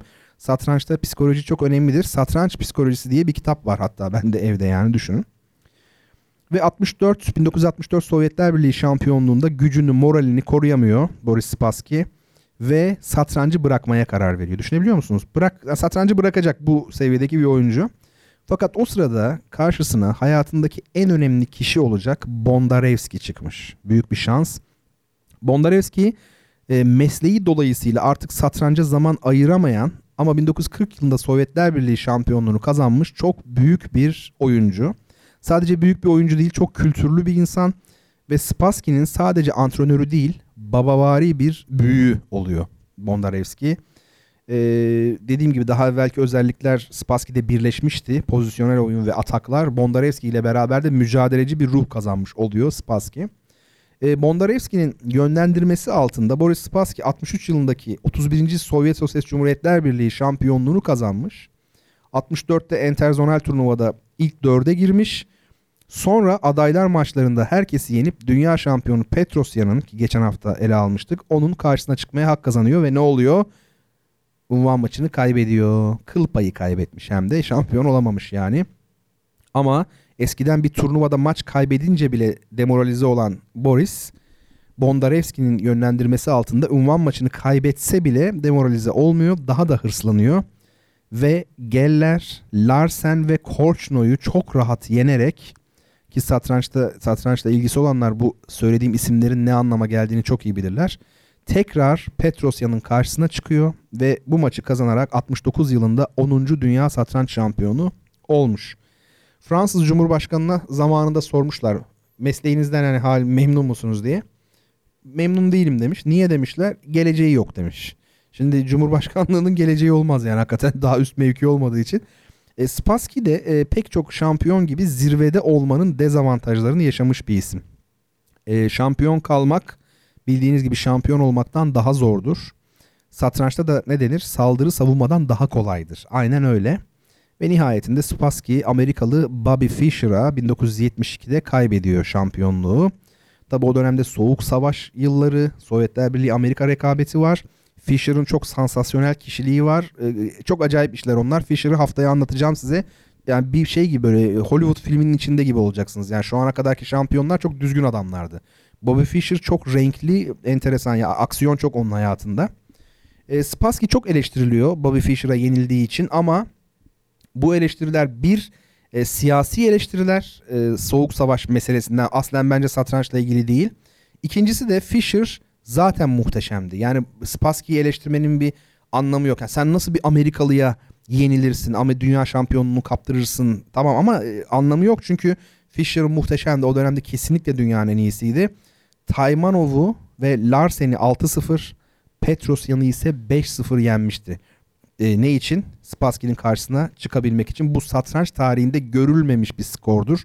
Korkunç bir şeydir yani. 6-0, 6-0, 5-1. Korkunç. Şampiyonluk sonrasında son olarak onu söyleyeyim. 73'te Sovyetler Birliği şampiyonu oldu.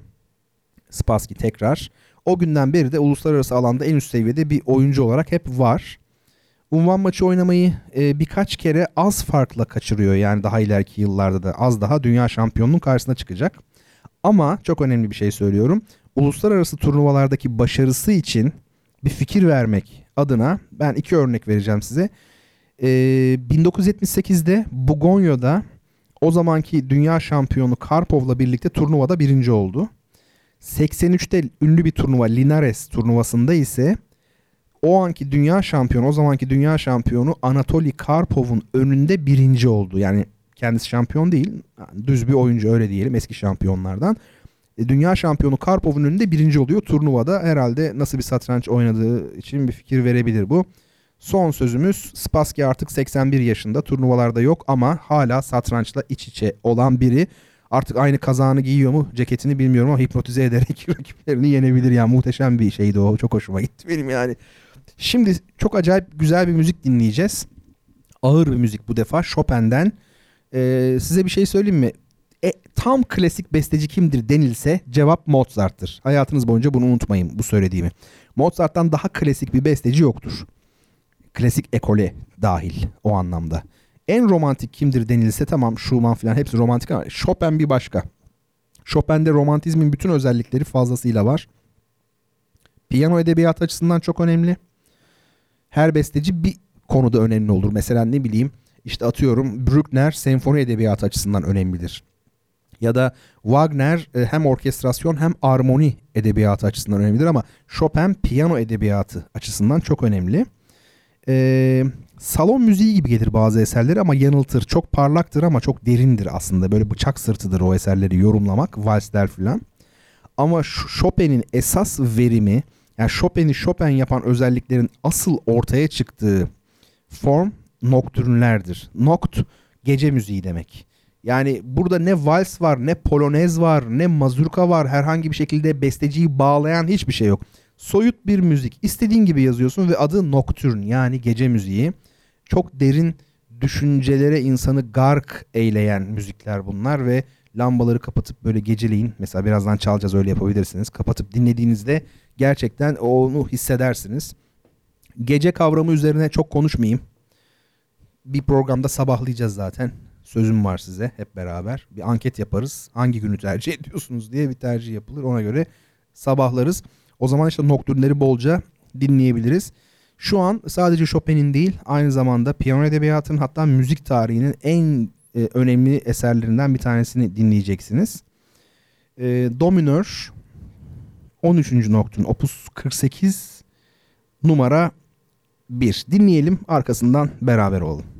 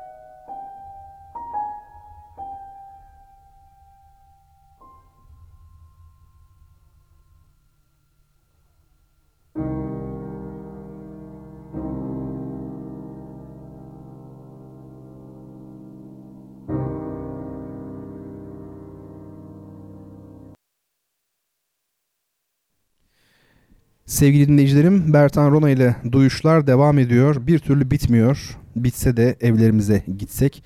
Daha doğrusu şöyle siz eğer arabada dinlemiyorsanız siz de muhtemelen evinizdesiniz. Ben evime gidiyorum herhalde programdan sonra bir tek ben gidiyorum.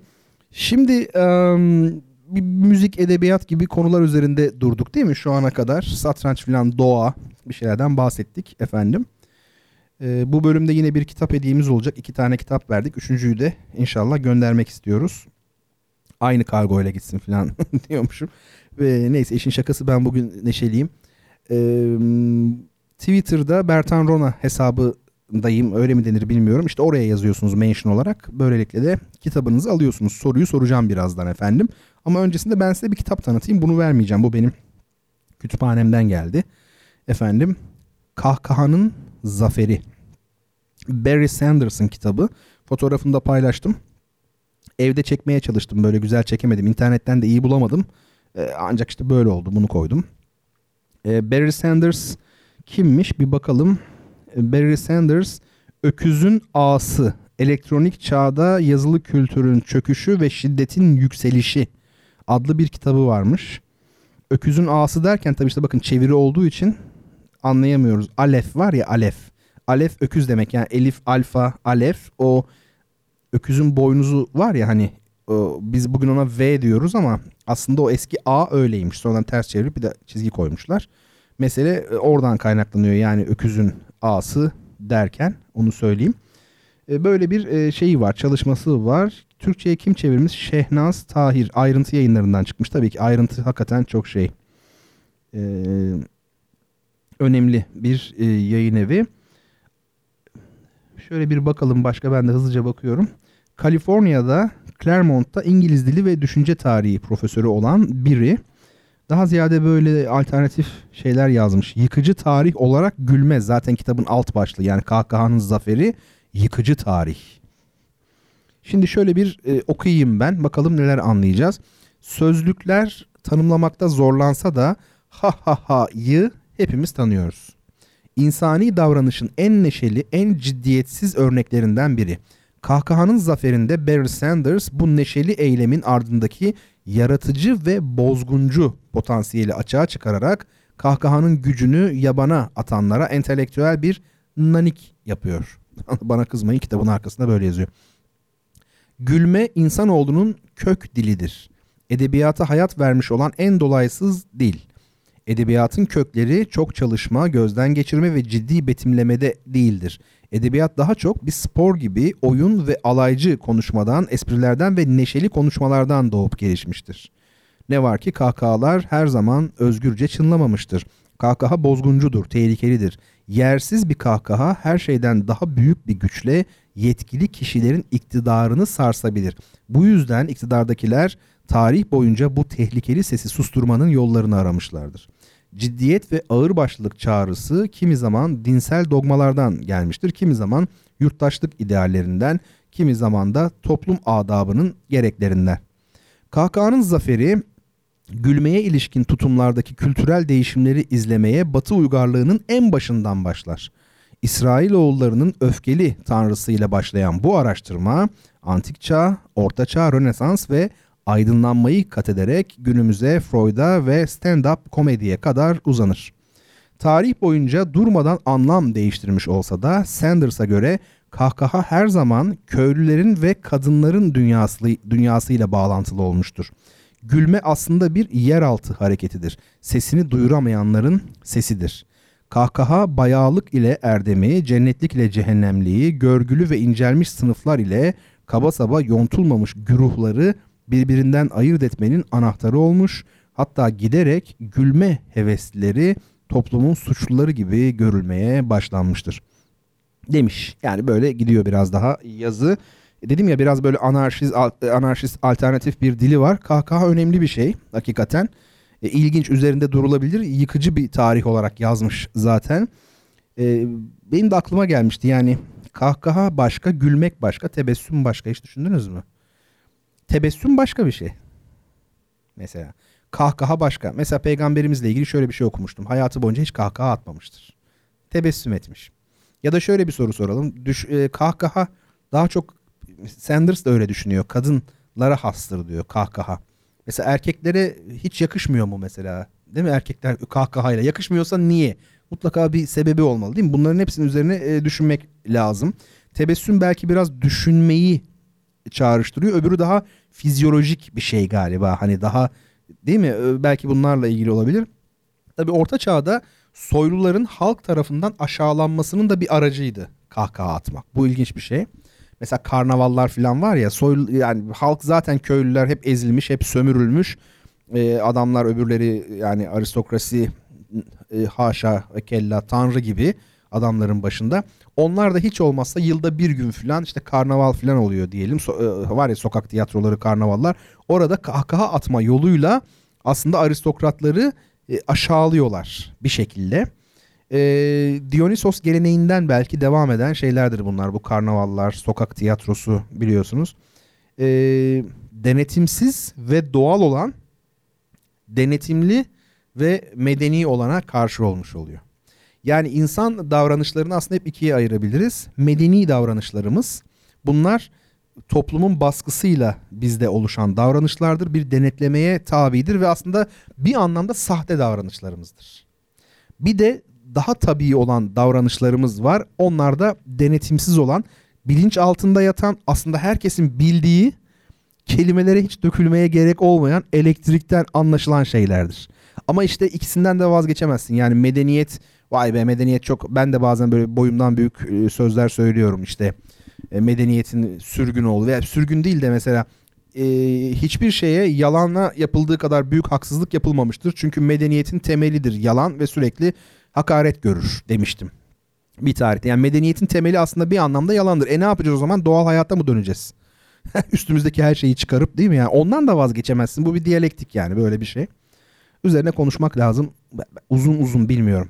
Şimdi üçüncü kitap için soru geliyor.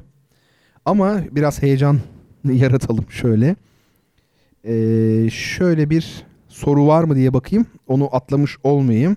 Dünya pi sayısı günü denilmişti. Onu atlamadım. Atlamamayı başardım. Ayşegül Hanım demiş ki hiç kadın satranç şampiyonu yok mu ya? Gerçekten satrançta erkekler daha mı iyi? Evet çok enteresan bir soru. Buna cevap vereceğim. Ee, başka evet şöyle Ayşegül Hanım ve bütün sevgili dinleyicilerim. Aslında bu kadar haftadır bu sorunun hiç gelmemesi de ilginç değil mi? İlk defa geliyor. Hiç kadın satranç şampiyonu yok mu? Olmaz mı? Tabii ki kadın satranç şampiyonu var. Ee, şöyle söyleyeyim. Kadınlar ve erkekler şampiyonluğu ayrı yapılıyor. Ee, gerçekten satrançta erkekler daha mı iyi sorusunun cevabı evet daha iyi. Ee, hem de çok ciddi fark var. Ee, şöyle tabii bunun sebepleri var. Yani satranç salt şimdi biz şöyle söyleyeyim zeka dediğimiz şeyi bu arada satrançla zeka arasındaki korelasyon nedir onu da bilmiyoruz. Yani daha zeki olanlar mı daha iyi satranç olan? Mesela atıyorum adam çok zeki değildir ama satranca olağanüstü şeyi vardır, istidadı vardır. Bu da ayrı bir dava. Değil mi? Tabii. Şimdi şöyle biz düşünsel, zihinsel faaliyeti bedensel faaliyetten çok ciddi biçimde ayırıyoruz kendi içimizde düşünürken. Bu bir hata. Ayırmamak gerekir. Şöyle fiziksel güç ve fiziksel sağlık düşünme üzerinde doğrudan etkili.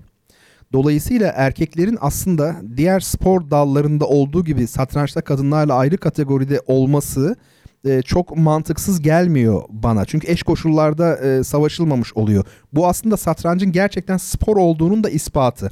Şimdi size rakam vereyim, daha somut konuşayım.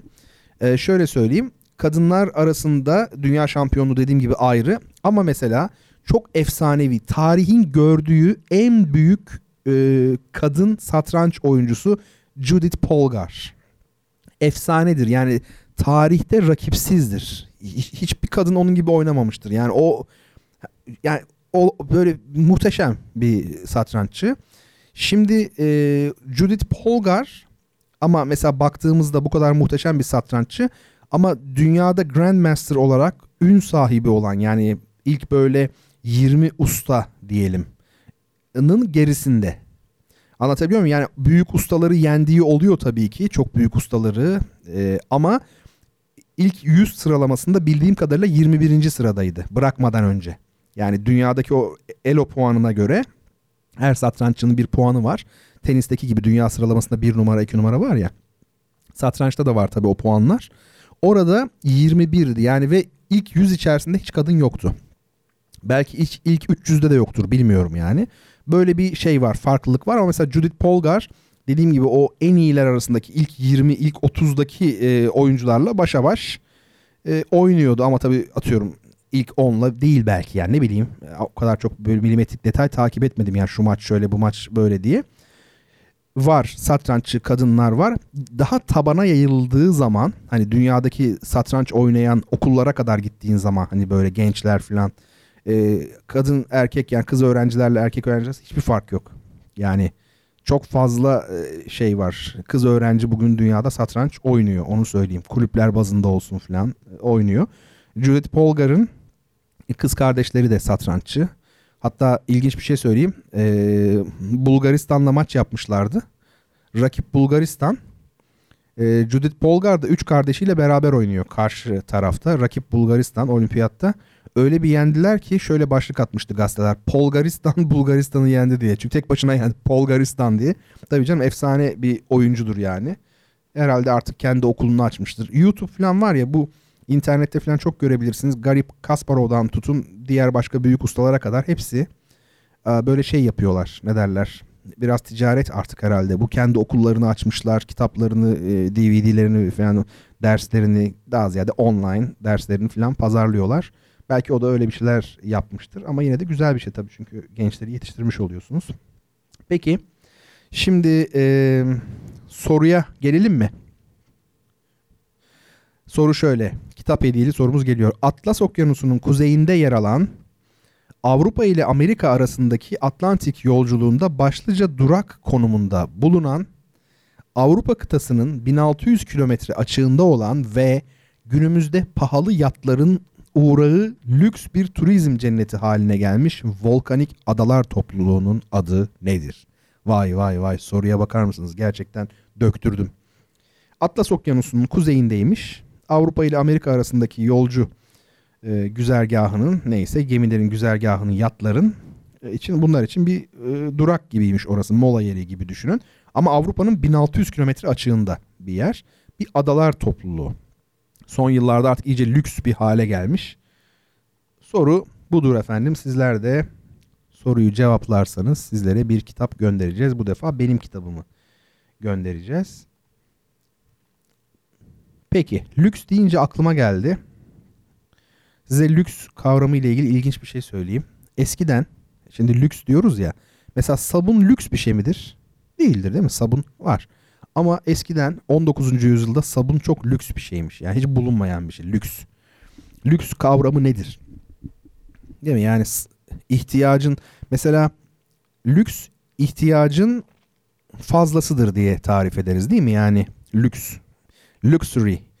Ee, bu parıltı demek, ışık demek. Hani lüks deriz ya böyle lüks, parlaklık, şatafat, debdebe. Efendime söyleyeyim. İhtiyacın fazlası. Gandhi ne diyor biliyor musunuz? Mahatma Gandhi diyor ki bu dünya herkesin ihtiyacını karşılamaya yetecek büyüklüktedir ama herkesin sahip olma hırsını karşılamaya yetecek büyüklükte değildir. İşte o ihtiyacın fazlası olmuş oluyor lüks bu anlamda baktığınızda. E, zamanında 16. yüzyılda İngiltere'de ipek çorap kimde varmış biliyor musunuz? Bir kişi de varmış. İngiltere kralının ipek çorabı varmış bir tek ve başka memleketlerden mesela Alman başbakanı geldiğinde falan birileri geldiğinde İngiliz başbakanı bir, bir gün evvel kralının kapısını çalıyormuş. İpek çorabını ondan ödünç alıyormuş. Onu giyiyormuş. Yani komşu ülkenin mesela Almanya şans, şansölye geldi mesela. Onu karşılarken İngiliz başbakanının afili olması lazım, şık olması lazım. E, şey ipek çorap bir tane var. Kralı ondan ödünç alıyor. Kralın çoraplarını giyiyor falan. Şaka değil gerçek. İşte lüks böyle bir şey. Lüks ihtiyacın fazlasıdır. Peki sanat nedir? Sanat da normalde ihtiyaç değil.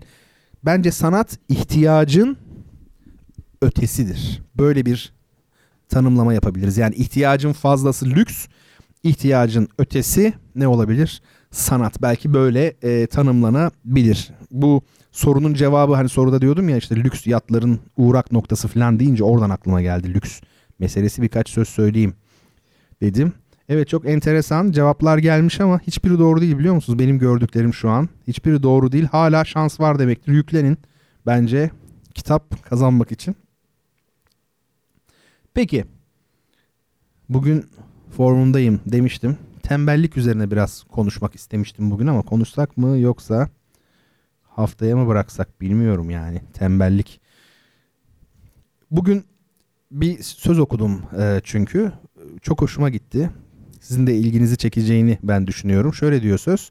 Daha doğrusu bir tişörtün üzerinde gördüm İngilizce. Türkçe'ye çevireyim. Çalışkanlık karşılığını bir süre sonra verir. Oysa tembellik hemen. Tembellikte çünkü o an karşılığını almış oluyorsunuz. Muhteşem bir söz. Siz beni böyle çok başarılı çalışkan falan zannediyorsanız yanılıyorsunuz demektir. Başarılı olmuşumdur hem de çok.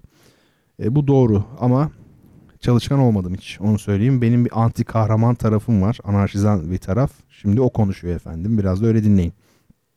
Tabi aslında bu e, çalışkanlık çok abartılmış bir şey. Biz çalışkan olmazsak ne olur? İster kapitalist olsun ister komünist toplum olsun hiçbir sistem zengin olamaz. E, Mısır'da köleler de e, çok çalışmak zorundaydı biliyorsunuz. Onlar e, çalışmasaydı piramitler olmazdı. Bakın dikkat ederseniz köleler için çalışkan demedim. Ee, çalışmak zorundaydılar dedim. Çünkü zorunlu olarak çalışmak bence çalışkanlık sayılmaz. Yani çalışkanlık için ne lazımdır? Özgür irade lazım. Yani sana bağlı olacak ki yok zorla çalışıyorsun. E, çalışkan e, zaten mecbursun kardeşim yani böyle bir şey var. Mesela ben gerçekten tembelim ya açık bunu itiraf ediyorum. Kendimle barışığım kabul ediyorum ve bunu her yerde söylüyorum. Tembelim yani. Hep öyleydim, tembeldim ama şimdi son zamanlarda toparlanıyorum galiba. Son bir birkaç yıldır toparlanacak gibi bir şeyler ben yani ümidim var kendimden ama normalde tembellik var. Ya tembellik dediğim şey şöyle şimdi onu açayım. Mesela siz bir bilimsel çalışma yapıyorsunuz. Değil mi? Verileri topluyorsunuz. Mesela bir konu sosyolojide araştırma yapıyorsunuz. Verileri topluyorsun. O verilerden yani sahada çalışıyorsun. Sonra veri elde ediyorsun. O verilere bakarak bir sonuç üretiyorsun. Sonuca varıyorsun. Ne demek bu? tüme varım. Öyle değil mi? Tüme gidiyorsun. Şimdi bende şöyle oluyor. Ben veri toplamadan zaten sonucu biliyor olurum. Bunun nasıl olduğunu ben de bilmiyorum. Sonucu zaten biliyorum. Ben aslında bir makale yazmaya veya bu tür bir kitap bir şey yapmaya karar verdiğimde aslında sonucu baştan biliyorum. Sadece onun içini doldurmak için birkaç örnek koyuyorum. Hepsi bu. Ukalalık olarak almayın bunu ama ne yapayım böyle yani. O yüzden belki tembel olmuş olabilirim. Bertrand Russell İngiliz filozof ne diyor biliyor musunuz? Çalışkanlık çok abartılmış bir erdemdir diyor. Evet çok doğru. Çünkü sanayi toplumları için e, geçerli olabilir. Böyle tanımlanmış bir çerçeve içerisinde olabilir. Hedef koymak, planlı yaşamak, efendim çalışmak çok güzel. E, ama mutlaklaştırılmamalıdır. Araç amaç haline gelmemelidir diye e, düşünmekteyim. Bence hayatın amacı nedir diye mesela sorsam ne dersiniz? Hayatın amacı nedir? Soru bu. Ee, bence zevk almaktır. Şimdi bunu söylediğiniz zaman size e, bir pragmatist damgası yapıştırırlar. Adama bak ya hayatın amacı zevk almaktır diyor. Yani acı çekmek mi olsun? Tabii ki zevk almaktır. Hayatın amacı budur. Efendim e, mesela satrancı niçin oynuyorsunuz? E, zevk almak için oynuyorsunuz. Ben şimdi mesela dünya şampiyonu oynasam çok mutlu olurum, zevk alırım ama yenileceğim. Olsun. Ben oynamak için oynuyorum. Mesela ben bu yaşımdan sonra turnuvalara gitmek istiyorum. Üçüncü turda eleneceğim kesin yani. İlk, ilk turda 10 yaşında bir çocuk denk gelecektir falan. Sonra bir liseliyle başa baş oynayıp zar zor kazanıp ondan sonra tabii turlar yükseldikçe falan. Ama olsun orada olmak güzel. Yani zevk için bir, bir sonucu düşünmeden zevk almak hedonizm deniliyor ya buna hani zevk almak. O zaman e, niye cennet var? Vaat edilmiş yani öyle söyleyeyim. Cennet niye vaat edilmiş? O zaman demek ki işte hayatın son gayesi mutlak mutluluk, mutlak zevk almak. Hadis var. Ne diyor hadis? Bildiğim kadarıyla yani mealen tabi söylüyorum. Ee, bu dünyada cenneti yaşamayan öldükten sonra da yaşamayacaktır. Demek ki yani mutlu olmak böyle bir şey. Çok önemli. Ha bakın bir tarafta hedonizm, bir tarafta dinlerin emrettiği asket ama sonuçta cenneti vaat eden bir e, ahlak veya bir yaşam anlayışı. E, çemberin dairenin en uzak iki noktası gibi ama bakın birbirine temas etti. O yüzden düşünceleri size çok karşıt olduğunu gördüğünüz e, kişilerle ilgili dikkatli olun. Hüküm vermeyin. Belki de çok inanılmaz yakınlık da olabilir. E, bu önemli bir şey. Onu söyleyeyim. Peki soruya cevap var mı acaba? Bakalım artık doğru cevap bekliyorum. Şöyle bir bakalım. Faroe adaları denilmiş. Yanlış. Kanarya adaları. Yani bugün Fatih Bey çok mücadele ediyor ama ona bir kitap daha göndermemiz lazım. Kanarya, Bermuda, Faroe hiçbiri doğru değil. Antiller değil. Bahamalar evet doğru cevap Muhammed Bey'den gelmiş. Azor adaları. Azores şeklinde yazmışsınız. Türkçe Azor adaları. Peki yalnız Muhammed Bey garantiye almak için başka 2-3 tane daha yazmış. Madeira demiş. İki yanlış bir doğruyu götürsün mü Muhammed Bey? Götürmesin. Peki Azor adaları. E, Muhammed Bey kardeşimize de Azor adaları cevabından dolayı bendenize ait bir kitabı hediye edeceğiz. Peki aslında artık programı toparlamam lazım ama size son bir şey daha söyleyeyim. Kare üzerine 3 dakikalık bir açılım yapalım. Kare nedir mesela? Değil mi? Kare önemli bir şey. Dünyevi olan ile ilahi olan arasında tarih boyunca bir yarılma var. Dünyevi olan, ilahi olan. Bu tabi dünyevi iktidar ile ilahi iktidar arasında da bir denge söz konusu. Mesela Ortaçağ Avrupası boyunca papalık ile krallar arasında öyle bir e, mücadele vardır ki okuyan bilir sadece. Reformasyonda işte papanın yetkilerinin sınırlandırılması vesaire vesaire vesaire pek çok şey. Dördüncü Murat bir Şeyhülislam'ı idam ettiren ilk Osmanlı sultanıydı. Şeyhül İslam. Peki şunu düşünelim. Padişah niye Şeyhül İslam'ı idam ettiremesin? Neden? Çünkü Şeyhül İslam kim adına konuşuyor? Allah adına. Tabi peygamber değil ama en azından şeriatı adına konuşuyor. Şeyhül İslam. Öyle değil mi? Şimdi Allah'ın e, temsilcisinin kim olduğu tarih boyunca çok tartışılmıştır. Ya her toplumda. Çünkü herkes e, kendi doğrularını söylüyor. Diyor ki Allah böyle böyle murad etti diyor mesela. Öbürü de öyle diyor ama bakıyorsun görüşleri tam ters. E o zaman kim haklı? Böyle bir şey. Şimdi mesela biliyor musunuz? Rab diye bir kelime var. B, V bunlar çok çabuk birbirine dönüşebilir dilde. Rav dediğimiz şey Yahudilerde din adamı oluyor. Ama Rab aynı zamanda Tanrı anlamına geliyor. Şimdi mesela çok ilginç daha örnekler vereyim size. Hoca. Hoca bildiğimiz ne demek? Din alimi yani veya din hocası anlamına gelir hoca. Ama bir taraftan da hoca hüda verdi Allah verdi yani Tanrı verdi'deki o hüda var ya hüda hoca aynı kökten işte. Demek ki aynı zamanda Tanrı anlamına da geliyor. Aha iki oldu. Lord diye bir şey var mesela İngilizce filmlerde yanlış çeviriyorlar ya emredersiniz lordum diyor. Lord efendim diyor aslında emredersiniz efendim lordum my lord. Bu hem Tanrı anlamına gelir hem efendi anlamına gelir. Ve soylu anlamına lord değil mi? Üç etti. Çelebi diye bir kelime var. Nereden biliyor musunuz Çelebi? Eski Türkçe'de Tanrı ne demektir? Çalap. Yunus Emre'de geçer hep Yunus Emre'nin şiirlerinde. Dolayısıyla Çelebi de çalapmış. Ya inanılmaz değil mi? Bu neyi anlatmaya çalışıyorum? Tanrı adına konuşan insanlara Tanrı'nın ismi verilmiştir aslında eskiden beri. Onu e, söyleyelim. Yani bu ilişki biraz böyle şey e, ne derler ka- kazılmayı gerektiriyor. Daha derine kazmak lazım. Romalılarda bizde bir mabet modeli vardır ya böyle kare onun üzerine de yuvarlak. Ne demek bu? Kare plan üzerine kubbeyle kapatılmış değil mi? Ayasofya işte efendim Süleymaniye e, falan filan.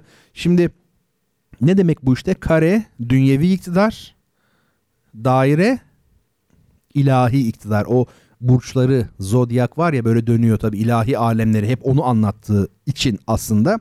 Bir de tabi dünyevi iktidarın bir takım özellikleri var. Ne bu? Bilgelik, cesaret, itidal ve adalet. Nedir itidal? Ölçülü olma hali. İşte bu kare aslında biraz da bunları anlatıyor. Ayasofya ne demek? Hagia Sofya ilahi hikmet demek. Yani değil mi? Bakın o dönemin kavramları aslında hep belli bir çerçeve içerisinde. Şimdi mesela e, square e, square bu kare, meydan anlamına gelen kelime var ya İngilizce. Aynı zamanda ölçmek, biçmek ve katiyet demek. Yani presizyon, kesinlik demek. Bizim dilimizde yok ama mesela şöyle denilebiliyor. Adam kare yani square bir cevap verdi. Ne demek square? Net. Çok net bir cevap verdi. Dünyaya ilişkin şeyler net olabilir ama tanrısal şey, konular kesin bilemeyeceğimiz için net olmaz belki de. Dünyadaki dört element toprak, su, hava, ateş. Dünyanın dört köşesi hep ne diyoruz? Köşe bucak, bucak aradım seni. Ya dünya yuvarlak ama mesela dikkat edin hep bir köşe. Köşe başı, işte baş köşe, bak köşe başı başka, baş köşe başka, köşe yazısı, zaviye, açı, köşe bunlar hep ilginç şeyler. Ve iki şey söyleyeceğim son olarak. Dairenin içerisine çizilmiş kare neyi anlatır? Dünyayı yöneten ilahi gücü anlatıyor. Dairenin içerisine çizilmiş bir kare. Ama karenin içerisine çizilmiş daire nedir? O zaman dünyevi olan mı ilahi olanı kuşatıyor? Hayır. Tasavvufa ve bir de Kabala'ya göre, Yahudi e, mistisizmine göre ilahi olanın ancak bu dünyada tanınabileceği, başka türlü tanınma imkanının olmadığı düşüncesini sembolize etmek üzere çizilmiş olan bir e, figür. Efendim çok konuştum ben yine. Şöyle bakayım son olarak bana hoşça kal, iyi geceler diyen var mı diye. Fatih Bey demiş ki hocam ben Google'a bakmadan yazıyorum inat ettim demiş. Ya e, bugün aslında ben de bunu düşündüm. Yani insanlar Google'a e, bakarak yazıyor falan diye. Siz benim kahramanımsınız Fatih Bey. Ama bir şey söyleyeyim. Google'a bakmadan yazan bir gün öyle bir yazar ki hiç kimse yetişemez ona. Çünkü zaten biliyor olduğu için tak kesin birinci olur. Onu da söyleyeyim. Yani bilen yani bildiğiniz bir soru denk gelirse zaten e, birinci olacağınız kesin. Çünkü Google'a bakmamış oluyorsunuz. E, böyle de güzel bir tarafı var. Efendim bu gecelik böyle olsun. Ee, top oynadım acıktım. Ne? Küçük ufacıktım top oynadım acıktım. Bayağı bir anlattık yani değil mi? Son olarak ne dinleyeceğiz? Ha bir şey söyleyeyim müziği anons etmeden evvel çok değerli dinleyicilerim var mektup yazan cevap veremediğim birkaç dinleyicim oldu. Ee, hiçbirini atlamış değilim kesinlikle fakat imkan söz konusu olmadı maalesef. Mutlaka e, cevap yazacağım efendim onu söyleyeyim. E, Lloyd Kizzle diye bir e, cazcı var. E, o Türkiye'de yaşıyor. Onun Aydan's Day, Aydan'ın günü anlamında demek bir e, parçası. Şimdi onu dinleyelim. Arkasından bir arada olamayız çünkü ayrılıyoruz artık. E, haftaya çarşamba görüşeceğiz. Eğer şeyler varsa ele almamı istediğiniz konular mesela hocam şunu yapalım abi bunu e, ele alalım bu konuyu falan diye bana mail olarak yazabilirsiniz. Kitap hediyesi alan dostlar da yazsınlar lütfen. bertanrona.gmail.com'a adreslerini, telefon numaralarını unutmasınlar. Evet efendim şimdi Aydan's Day'i dinliyoruz. Lloyd Kizolm'ün e, çalışması.